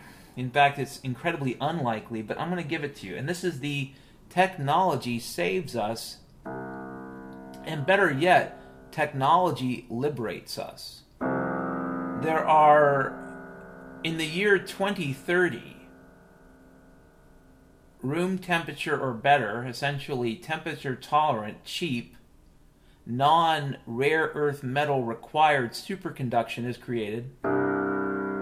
Synthetic superconduction is now a thing and it will be mass produced. With synthetic superconduction, you will have superconducting cables all around the planet. You'll have giant solar farms ringing the equator, pumping electricity 24 7 to the entire planet. Because again, with cheap superconduction, you can transmit electricity anywhere on that cable.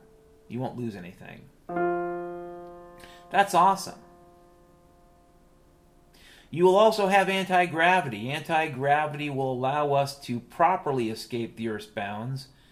The idea of bigger firecrackers and bigger cans, Elon Musk, you're a fucking moron. Um, the path to the future is a, are non-Newtonian drives. I mean, if space is a thing, and if we expect to do something in space, it isn't going to be with rockets, folks. Rockets, eh, they, they they might get you to the moon, although that's a big question mark. But rockets are not going to get you anywhere useful. Non-Newtonian drives. So yeah, anti-gravity is discovered. Free energy is discovered free energy, and it's energy that anybody can produce. Everybody can have their own energy generator. We no longer have to have a grid, which means we don't even need the fucking superconducting shit. Holy fuck, we've got free fucking energy. Quantum telecommunication, what does that mean? It means point to point communication anywhere on planet Earth. No um, no cell phone towers, no satellites. You don't need any of that. You're basically talking point to point um, using quantum entanglement. I think that that's already a thing, folks. I think that's been a thing for a while. I read an article, Scientific American, back in the 90s that had to do with using quantum entanglement. And at the, at the time, they were talking about IBM, quote unquote, teleporting boron atoms, which is a bunch of bullshit. Um, true, probably true, but what they were really doing was experimenting with essentially faster than light communication. That's another thing, too, about quantum communication. It is instantaneous, which means, in theory, you could have a drone on Mars and you could have a camera on that fucking drone and you could control that drone real time with quantum telecommunications, real time, with ordinary, ordinary radio transmission. The typical round trip to Mars is an hour and 30 fucking minutes or more. That's bad. But with quantum telecommunication, you could you could control a robot on Mars instantaneously, tell it to do things. You could see what it sees right now, not an hour from now. This would change the world, folks. There are technologies that might change the world. I don't know that they will, and I gotta say, it's one of those situations where it's a race against time. Will society begin to collapse before these technologies actually become a thing? Will we solve the energy problem? The, the energy problem is a real problem, folks. It, it is what's going to prevent us from having a soft landing. I don't personally think we can have an infinite number of people on Earth. I really don't. And I'm not talking about the physical space for them to live. I'm talking about not destroying the Earth completely, not turning it into a giant toilet bowl, you know, a giant fucking sewer. I think we kind of have to have some common sense about this shit. But the right set of technologies could buy us the time. We might be able to get through the coming tumult if we can, you know, solve a few problems.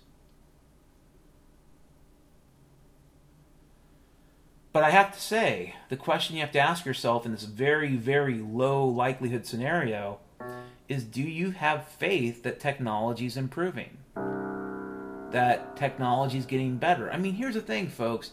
I am so I am Daniel Sullivan. They expect me to believe that between 1969 and 1972, the United States sent multiple missions to the moon, landed on the moon, came home from the fucking moon. I'm supposed to believe that story. The problem is, I don't. But if it's a true story,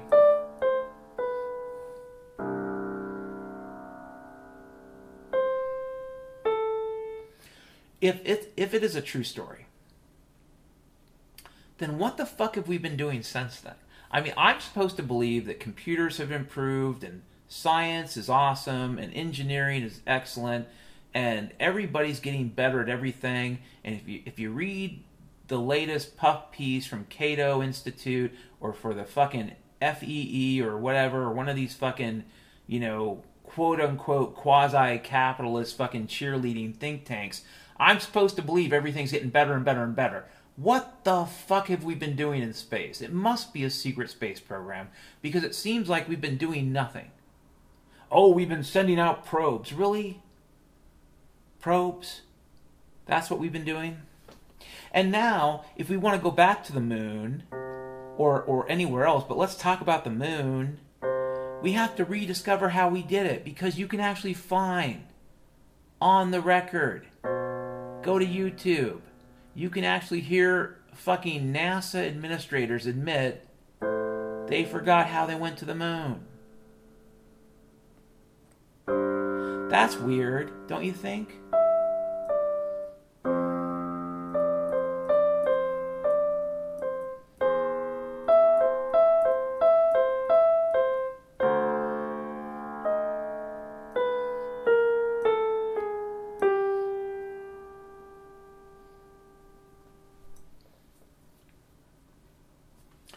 So I don't know, folks. I don't know. I'm not really too hopeful about the um, technology is going to save us future, but there are people who believe it. So I threw I, threw, I, I threw you a bone for you techno fetishists who believe you'll have robot arms and legs. That's another topic coming soon. Next one up, I don't even want to mention it, but I'm going to because it's weird. It's kind of related. Before I go into this next one, I need to tell you something. I think that we get fucked with all the time. We get fucked with. In fact, it might only be because they enjoy it. And when I say they, I don't know who they are. I don't know. They they might just be the collection of rich people who don't even have a cabal. They're just members of that small club like George Carlin said and you're not a member.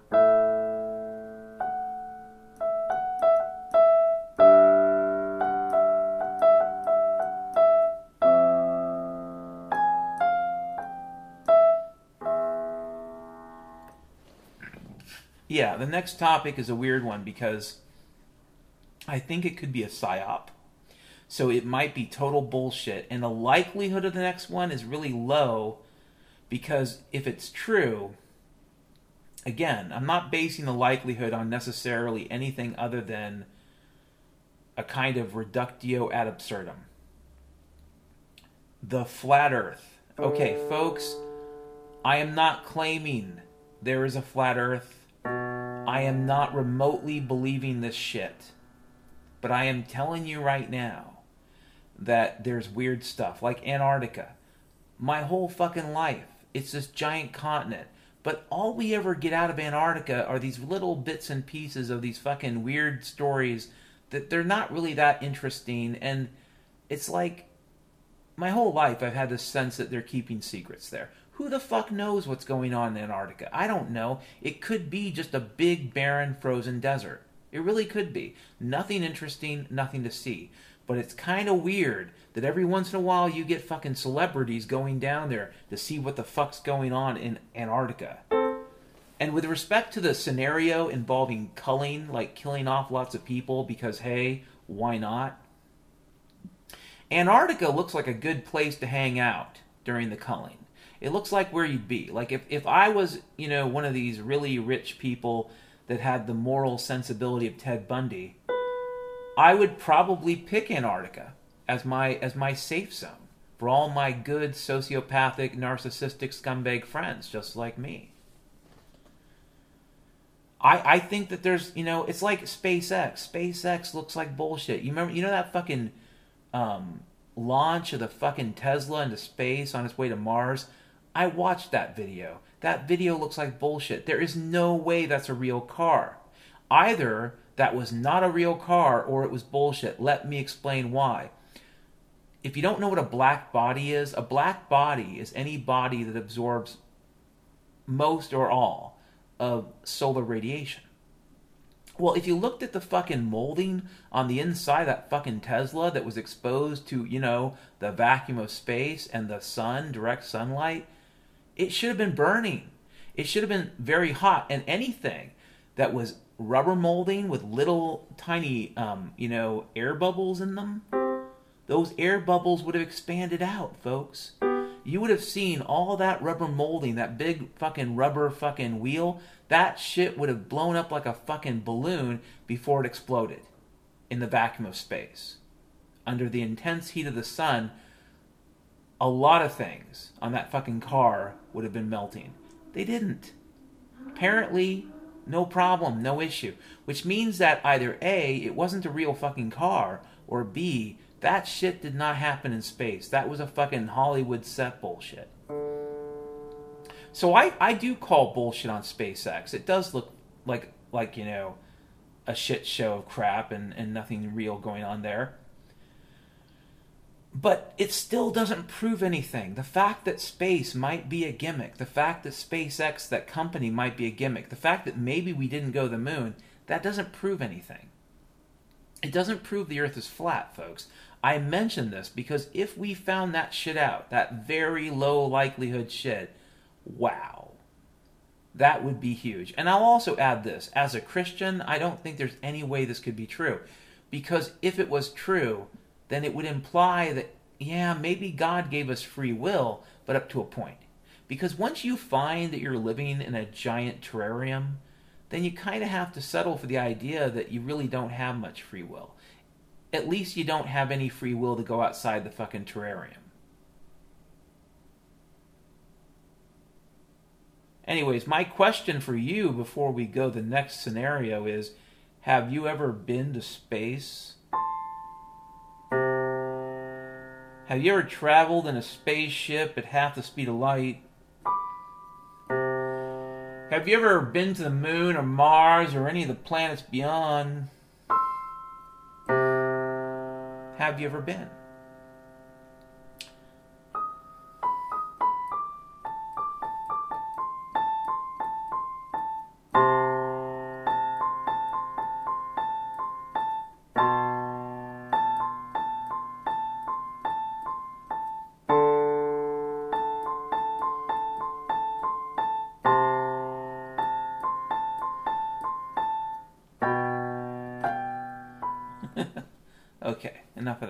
Next topic. Remember, this shit's blended, folks. So, like in the Soviet Union collapse scenario, this next topic could also apply along with starvation. Remember, some of these things are blended. Don't think you get you don't even for a moment think, well, oh, good news, I'm on the Soviet scenario. That means there'll be plenty of food. No, no, no, no, no. Um, the starvation probably goes with that too. Next topic is civil war. And let's define what civil war is before we say this is a possible scenario. Let's define civil war as a scenario. A lot of people, because of American, the way American history is taught, and boy, there's a lot of propaganda in that. A lot of people believe that civil war looks like what happened in the United States between 1861 and 1865. They believe that the quote unquote American Civil War is a typical case. In fact, I don't think the American Civil War was a civil war at all. Um, civil war conceptually comes from ancient Rome. To be blunt, that's kind of like the nexus of it civil war comes from a period of time in ancient Rome. And it deals with a city of Rome, a single city, at odds with itself, essentially in a state of insurrection, in a situation where various parties, various groups, you know, the patricians of ancient Rome, they loved their little groups and gangs. Various gangs waged war on each other. And by the time you get to the first century BC, um, and the time of people like you know Julius Caesar, there were a lot of very wealthy Romans who were essentially at, at war with each other. Um, so yeah. Anyways, um, Civil War. A modern example of a true civil war would be what happened to Yugoslavia in the 1990s or even the situation in Lebanon for the last few decades, but maybe mostly in the 1980s. A true civil war is where from block to block, street to street, section of town to section of town, you don't know if it's friend or foe. The American Civil War, you had uniforms. You had navies. You had capitals and elected leaders on both fucking sides. Okay? The American Civil War essentially involved organized armies. So, calling it a civil war mostly works for propaganda purposes. It has nothing to do with what actually happened. It was a war between two nations. Now, it turns out that one of the nations carved itself out of, you know, the United States right before the Civil War. That is true it formed itself rather quickly as the Confederacy. But the fact is, it was a nation unified in a war, okay? The reason why you know it was a war is you could sign a fucking treaty. There was no way to sign a treaty in Yugoslavia back in the 1990s. There were too many fucking groups, too many clans, too many gangs, too many tribes, too many groups of people killing each other. How the fuck would you have a peace conference? Okay, it is true, NATO in the late 1990s, um, right about the time that Clinton was being impeached, I wonder if that's random. Um, it's true that NATO went into Yugoslavia and taught Serbia a lesson when it came to um, the fucking Albanians in Kosovo, whatnot. But the bottom line is there was no real peace treaty. It was mostly just Europe stepped in and forced the peace. So, my contention before we talk about Civil War is that the American Civil War of the 1860s was not a civil war. It was a war between two nations. I don't give a fuck that one of the nations was created in a matter of months. It's irrelevant. It was a war between two states, between two nations if we have a civil war, an actual civil war in this country, if we're lucky, it will look like Yugoslavia. I think you need to imagine the worst parts of Baltimore, the worst parts of Chicago, the worst parts of cities today, and then multiply that by about 10,000. And then you're beginning to get a sense of what a civil war in the United States would look like. Imagine Beirut, Lebanon, but in every fucking city. Imagine going from block to block and not knowing which sniper is going to kill you. Is it going to be the Black Army sniper?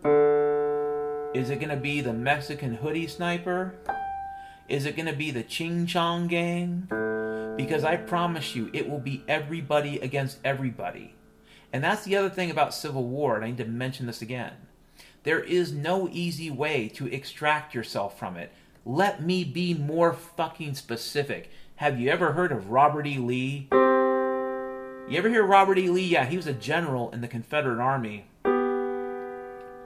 In 1864, months before the end of the war, like less than a year, and I think it was after the Battle of the Wilderness, generals went to Robert E. Lee and said, We need to take Confederates and put them up in the hills and put them up in the mountains to fight a guerrilla war. So if we make a peace, the South can fight on. The South continues, right? If we make the peace. Robert E. Lee specifically said no. You need to understand, folks, he chose to avoid civil war. That would have ensured civil war. He knew, he understood as a student of history what that would look like. The worst ravages of the French Revolution, the, the worst periods of chaos, were not technically revolution. When the, during that period of time in France, it was basically the period of time during the revolution when in fact it was a civil war. I hate to break it to you, but a huge portion of the French Revolution was really just a civil war. Oh, I'm sorry, no one told you that. And believe me, the civil war in France, where it was several territories against several territories, confusing as fuck. Lots more people die. A lot harder to make any kind of fucking peace. once civil society breaks down, this is something Robert E. Lee knew. Robert E. Lee knew this. Once civil society breaks down in a true civil war, it is difficult, almost impossible to restore it. Think about ancient Rome, okay? Rome, as a civilization, survived the civil wars that started in the middle of the, of the first century BC and then basically ended about 60 years later. Rome did survive that period, but the Republic did not.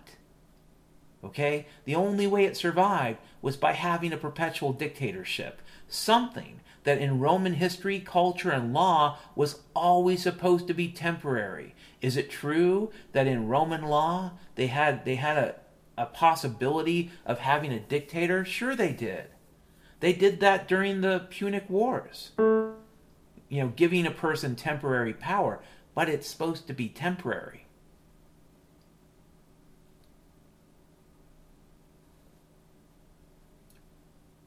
So yeah, I think I think civil war is on the menu, folks, and I think that it has a 50-50 likelihood. I think that if we are lucky enough to drift into the Soviet Union collapse scenario, and if we are unlucky enough to have some really bad years for harvesting them their foods, I think people could start turning on each other. And I gotta say, we have plenty of guns, plenty of ammo. Between government and civilians, there's plenty of fucking equipment in this country right now to have a good old fashioned bloody civil war. And it's entirely plausible that if we go down that road, we never recover. And so, my question for you in this scenario, and this is important how well do you know your neighbors? How well do you know the people next door? How how often do you walk down the street and say hello to people? I folks, what will prevent a civil war is for people to have community. What prevents a civil war is for people to disagree without treating each other like enemies. But I gotta say, right now in America, people are disagreeing with each other and then deciding that that's a reason to kill somebody. And sure, it may not be taking actual form yet. It might just be in the head, so to speak. Although I've seen videos of that fucking knockout game, and that shit looks serious, folks.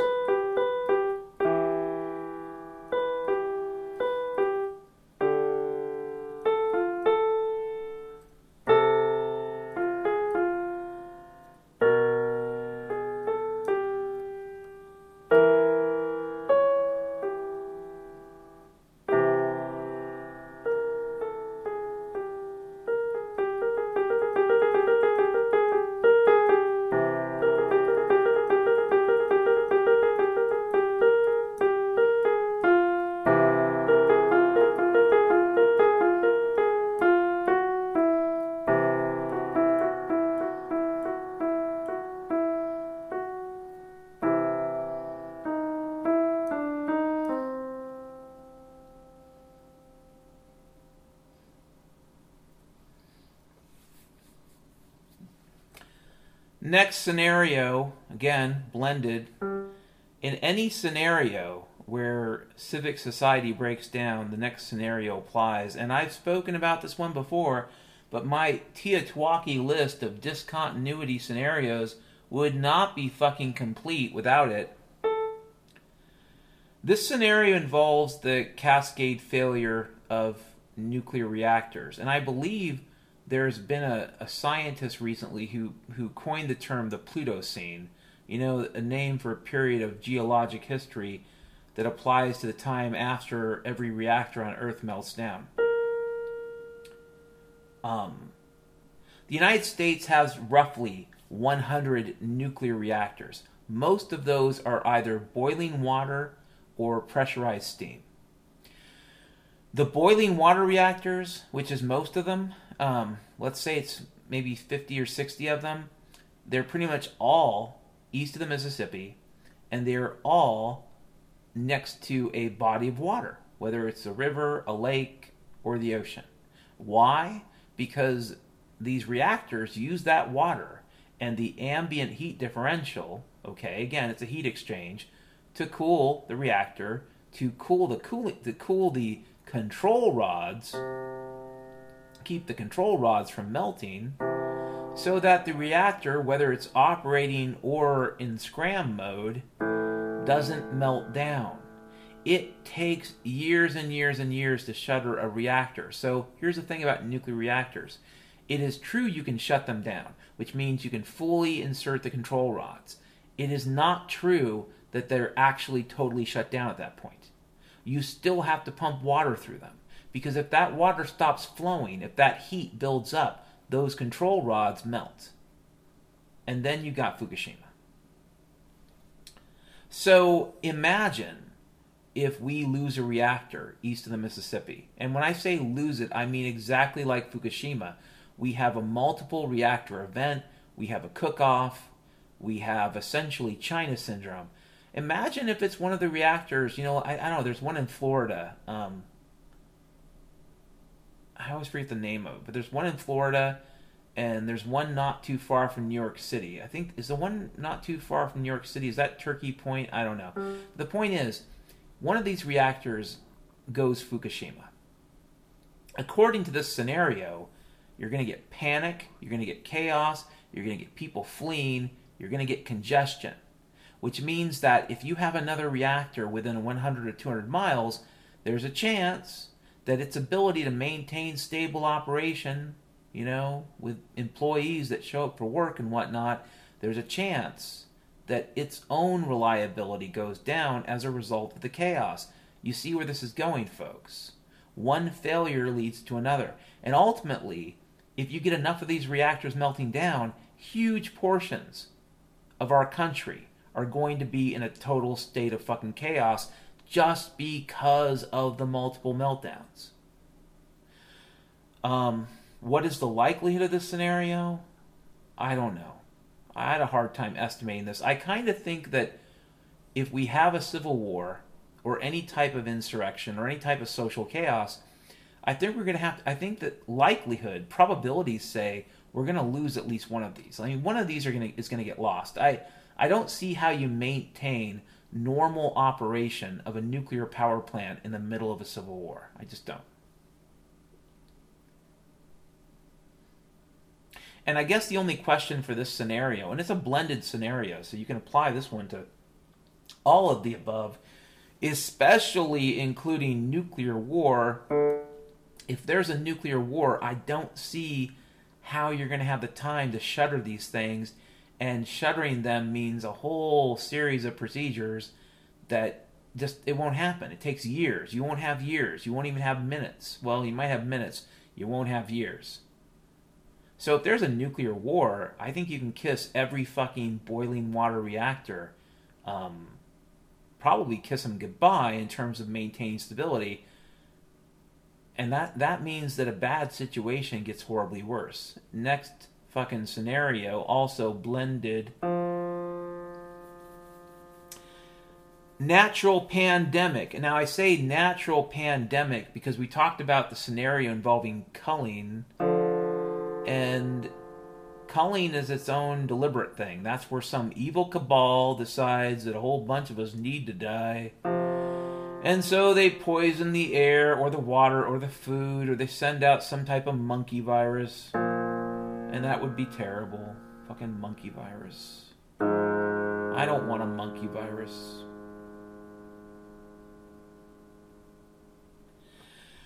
A natural pandemic means a bacteria or a virus or something else that emerges naturally and impacts the human population in the way, for example, the Spanish flu did in 1918. Um, although there's reason to believe that that story is a bit sketchy. A pandemic would be like the Black Plague um, in the 14th century. Um, something like that could take out a lot of people between 20 and 50 percent of the human population could get killed by a natural pandem- by a natural pandemic and it gets worse because of the way we practice healthcare because of the overuse of um, antibiotics because of frankly the way hospitals are designed we are breeding we are creating as a result of the way we live probably some of the most dangerous bacteria that have ever come into existence and, and, and so calling it a natural pandemic is a little bit is a little bit squishy. But the point is, one of these potential scenarios is a pandemic. Hey, with the permafrost not so permanently frozen any longer, there's a lot of nasty, nasty shit that's been frozen a long ass time. And who the fuck knows what happens then? We are talking about materials that have been frozen for tens of thousands of years, even hundreds of thousands of years. Who the fuck knows what kind of weird ass shit comes out of the permafrost? So, yeah, natural pandemic, I think, is 50 50. It's a medium likelihood. But is it something that can happen? Yes. Is it something that could happen along with other scenarios? Hells yeah. Starvation, famine, war, all these things um, enable pandemic. They make pandemic more likely, not less. And I'll say this too the main culprits might be virus or bacteria, but what about fungus? Oh, you're saying, Dan, I need to be worried about the mushroom spores? Well, it turns out there is a new kind of candida, one that does not respond to antifungal medications, and this new kind of candida slowly eats you alive. And it spreads through the air, through the touch, through the everything. And I guess ultraviolet light helps, right? But you know, global dimming. Yeah, this candida is pretty bad. And I gotta say, if you know anything about how fungus attack the body, I'd rather get a virus or a bacteria being slowly eaten alive by a fungus has to be the most miserable fucking way to die. I can imagine, other than fucking stage. Yeah, it would be between stage four cancer and slowly being eaten by a fungus that cannot be killed because that fungus is basically using chemistry to melt you. That's how these things digest you. That's how the fucking mushroom, the fucking spore, the fungus digest you, essentially producing, um, yeah, catalyst, a, you know, a chemical compound that essentially helps, yeah, dissolve your flesh.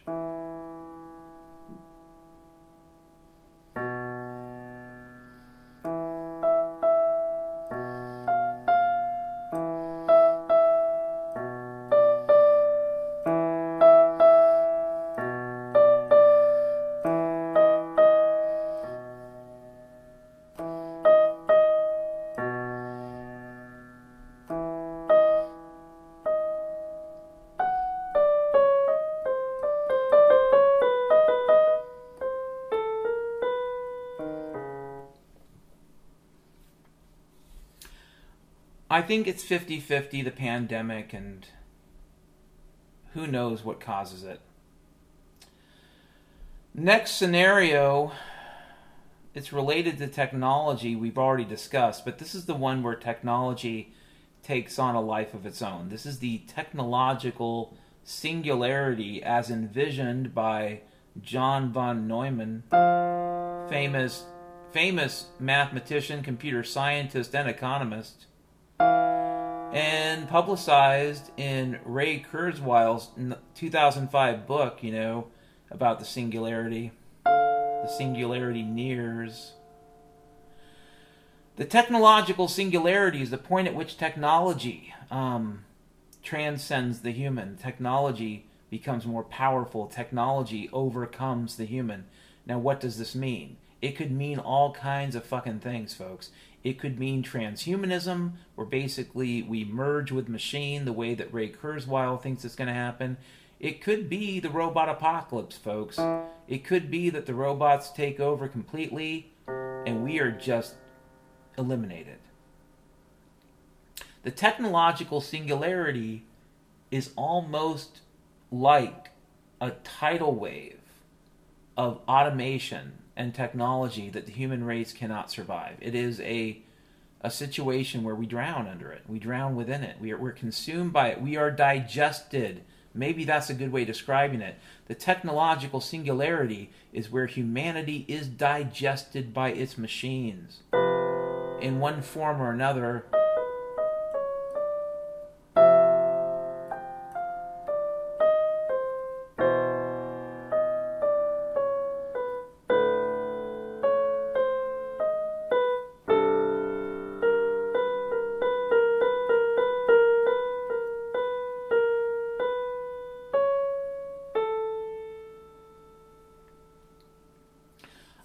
know if I'm afraid of the robot apocalypse, folks. I don't know.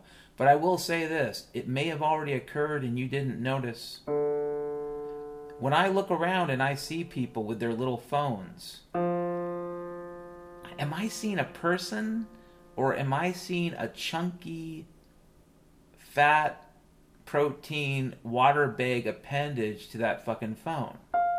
Which means maybe the phone is the thing dragging the person around.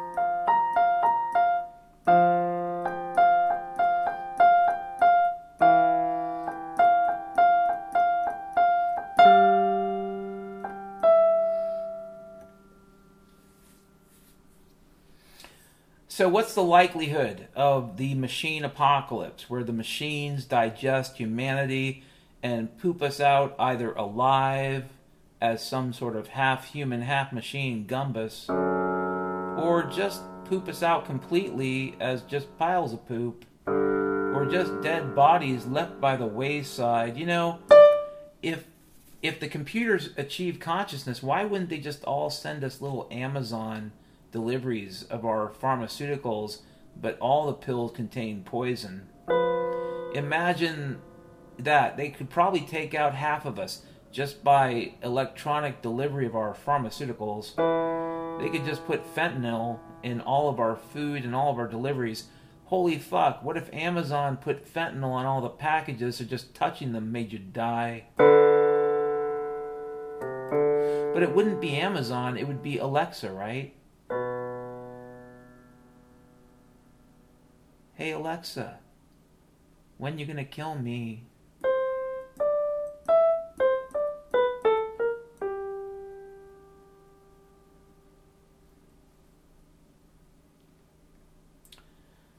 The last scenario of the future discontinuity I'm going to discuss before I close things out. I, I won't even uh, I won't even attempt to give it a fucking likelihood. It is a horrible scenario. It is absurdly horrible. It is a scenario I do not think is likely, but I fear if it happened, I don't know what I would do. I don't think I could be survive. I, I don't think I could survive in the world that would match the scenario I'm about to describe. So imagine if human the human race continued as it is in the sort of mediocre destruction, turning everything into a giant poop hole. Imagine if we completely destroy the natural world, we completely obliterate every other living thing. But then we do something really cool, right? We replace it. Every fish, every plant, every fucking deer, every fucking raccoon. We, we replace all these fucking creatures, but with genetically modified, industrial, industrially homogenized, technologically mogrified versions, versions, better versions. So instead of going into the woods and seeing deer, and again, all of these animals would be owned by corporations, all of these plants, all these animals, all this life would be branded, trademarked, patented by corporations. So when you go into the woods, which would be called the tiger woods, you wouldn't see deer. No, no, no. You would see John Deere and the deer wouldn't have normal legs, they would have these little green wheels that would spin them about at 50 miles an hour. There wouldn't be any more chickens, it would be chicken McNuggets. Eagles would not bear eggs, they would bear bears and missiles.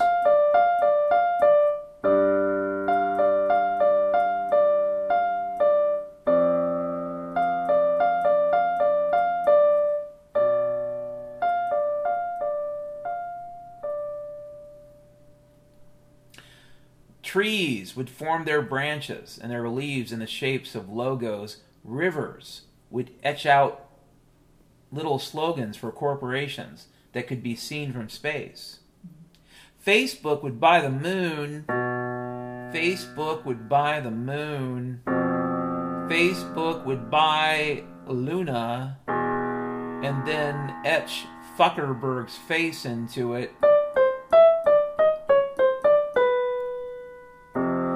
So as you're standing on some night camping next to the river Styx, now owned by the band Styx,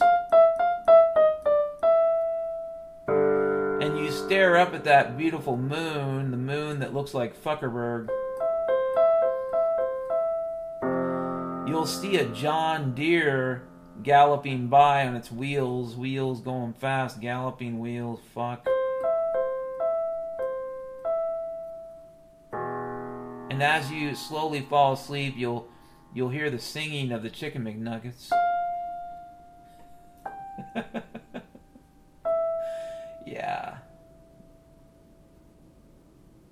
I don't think that that scenario is likely, folks. The scenario of all life being replaced by corporate life, but I do fear it because it's a kind of well a not very natural way of interacting with our existence. It, it would be the ultimate abstraction and the ultimate fuck you to God and nature. So I'm kind of hoping that the deer stay deer and not John Deere. That the chickens are just chickens and the McNuggets go away. And I'm kind of I'm kind of hoping that eagles lay eggs and that they don't bear bears or fucking missiles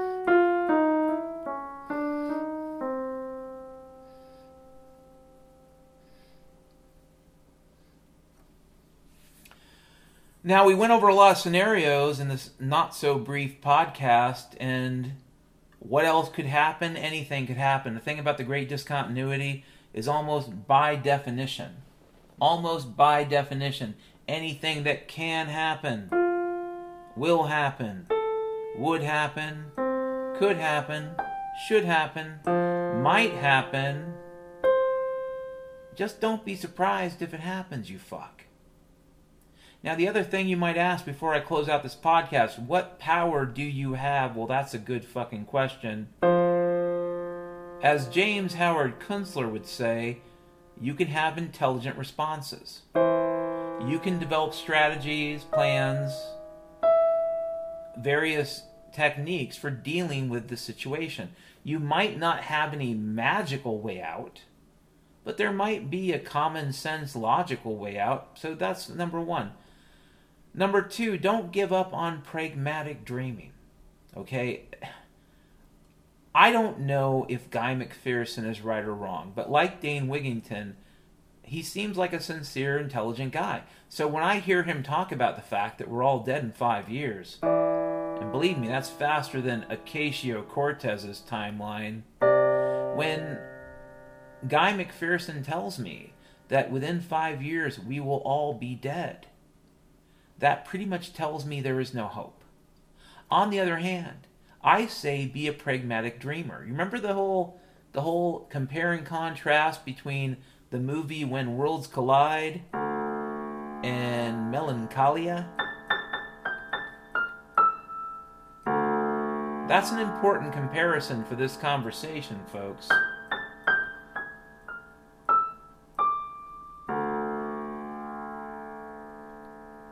I'm not telling you to be stupid. I'm not telling you to waste time on something that is truly hopeless. But what I am telling you is that there's nothing wrong with pragmatic dreaming, especially if you have kids, especially if there are people in your life who need a little bit of hope, even if it's just a scrap of hope to hold on to. Kind of why I led with the most likely best case scenario. Do I think it's likely we're going to have a nice Soviet Union style collapse? Eh, I don't think it's that likely. But I will tell you, it is the one scenario I can kind of rationalize our present towards. Like, I can see how we get from here to there. The magical technology wonderland of the Jetson future. Guys, I grew up watching those cartoons, and I'm not a young man. I am 50 years old. I was led to believe a long time ago that we would have flying cars and all kinds of super technology. And yeah, we got a lot of shit. I'll admit, we got the drones and the fucking computers, and we got cameras everywhere. But there's a lot of that technology that we were sort of promised, so to speak, that never happened. Last but not least, don't give up on yourself. And, and don't give up on everybody a lot of people are going to go crazy. A lot of people on those first days, during those first days when they realize the world has changed completely, a lot of people are going to go through denial, anger, bargaining, depression, and acceptance rapidly. Rapidly. They will go through the Kubler Ross stages of grieving at the speed of fucking light. And my advice is if you can avoid those people. Okay? Unless you unless they are part of your life, unless they're friends or family, avoid them. They have to go through their own process. And a lot of people are going to go irredeemably crazy. They're going to go batshit crazy. They will never get to acceptance. They will be stuck at denial, anger, bargaining for whatever days they have left until in their fit of mayhem they they either kill themselves or they are killed. What I am saying is don't give up on yourself. Don't give up on everybody. A lot of people might go crazy. That doesn't mean everybody's going to go crazy. A lot of people might choose darkness. They might choose to commit evil to survive. That doesn't mean you have to. A lot of people will, will, will sink to cannibalism. I'm just going to be honest with you. Things could get that hard. And you don't have to. I mean, yeah, it could be harder for you to choose not to, but that's still a choice, folks. Do not give up on yourself. Do not give up on your fellow man. Do not give up the possibility that there is still one more thing you can try. And if you feel powerless, if you feel like there's no way for you to take control of your destiny, then you're already thinking the wrong way. Okay? For, out, for however many days you have left, years or months or whatever, for whatever fucking brief time you have on planet Earth, you can either control your destiny or you can give that power to somebody else. My advice is if you've been used to giving your power to somebody else, um, your mom, your dad, your friends, or you know the government, if you've been used to giving your power to the government your whole fucking life, you need to learn how to take that power back. And you don't have a lot of time. And I don't mean forming a revolutionary army or fucking pitchforks. I mean take back your control of the way you see the world. You don't have to do anything um, other than that. And that by itself might be enough. I truly don't know. Anyways, for this now Saturday morning, holy shit, we started before midnight. I told you there was a danger I would talk too long. This might be the longest podcast I've had in a while.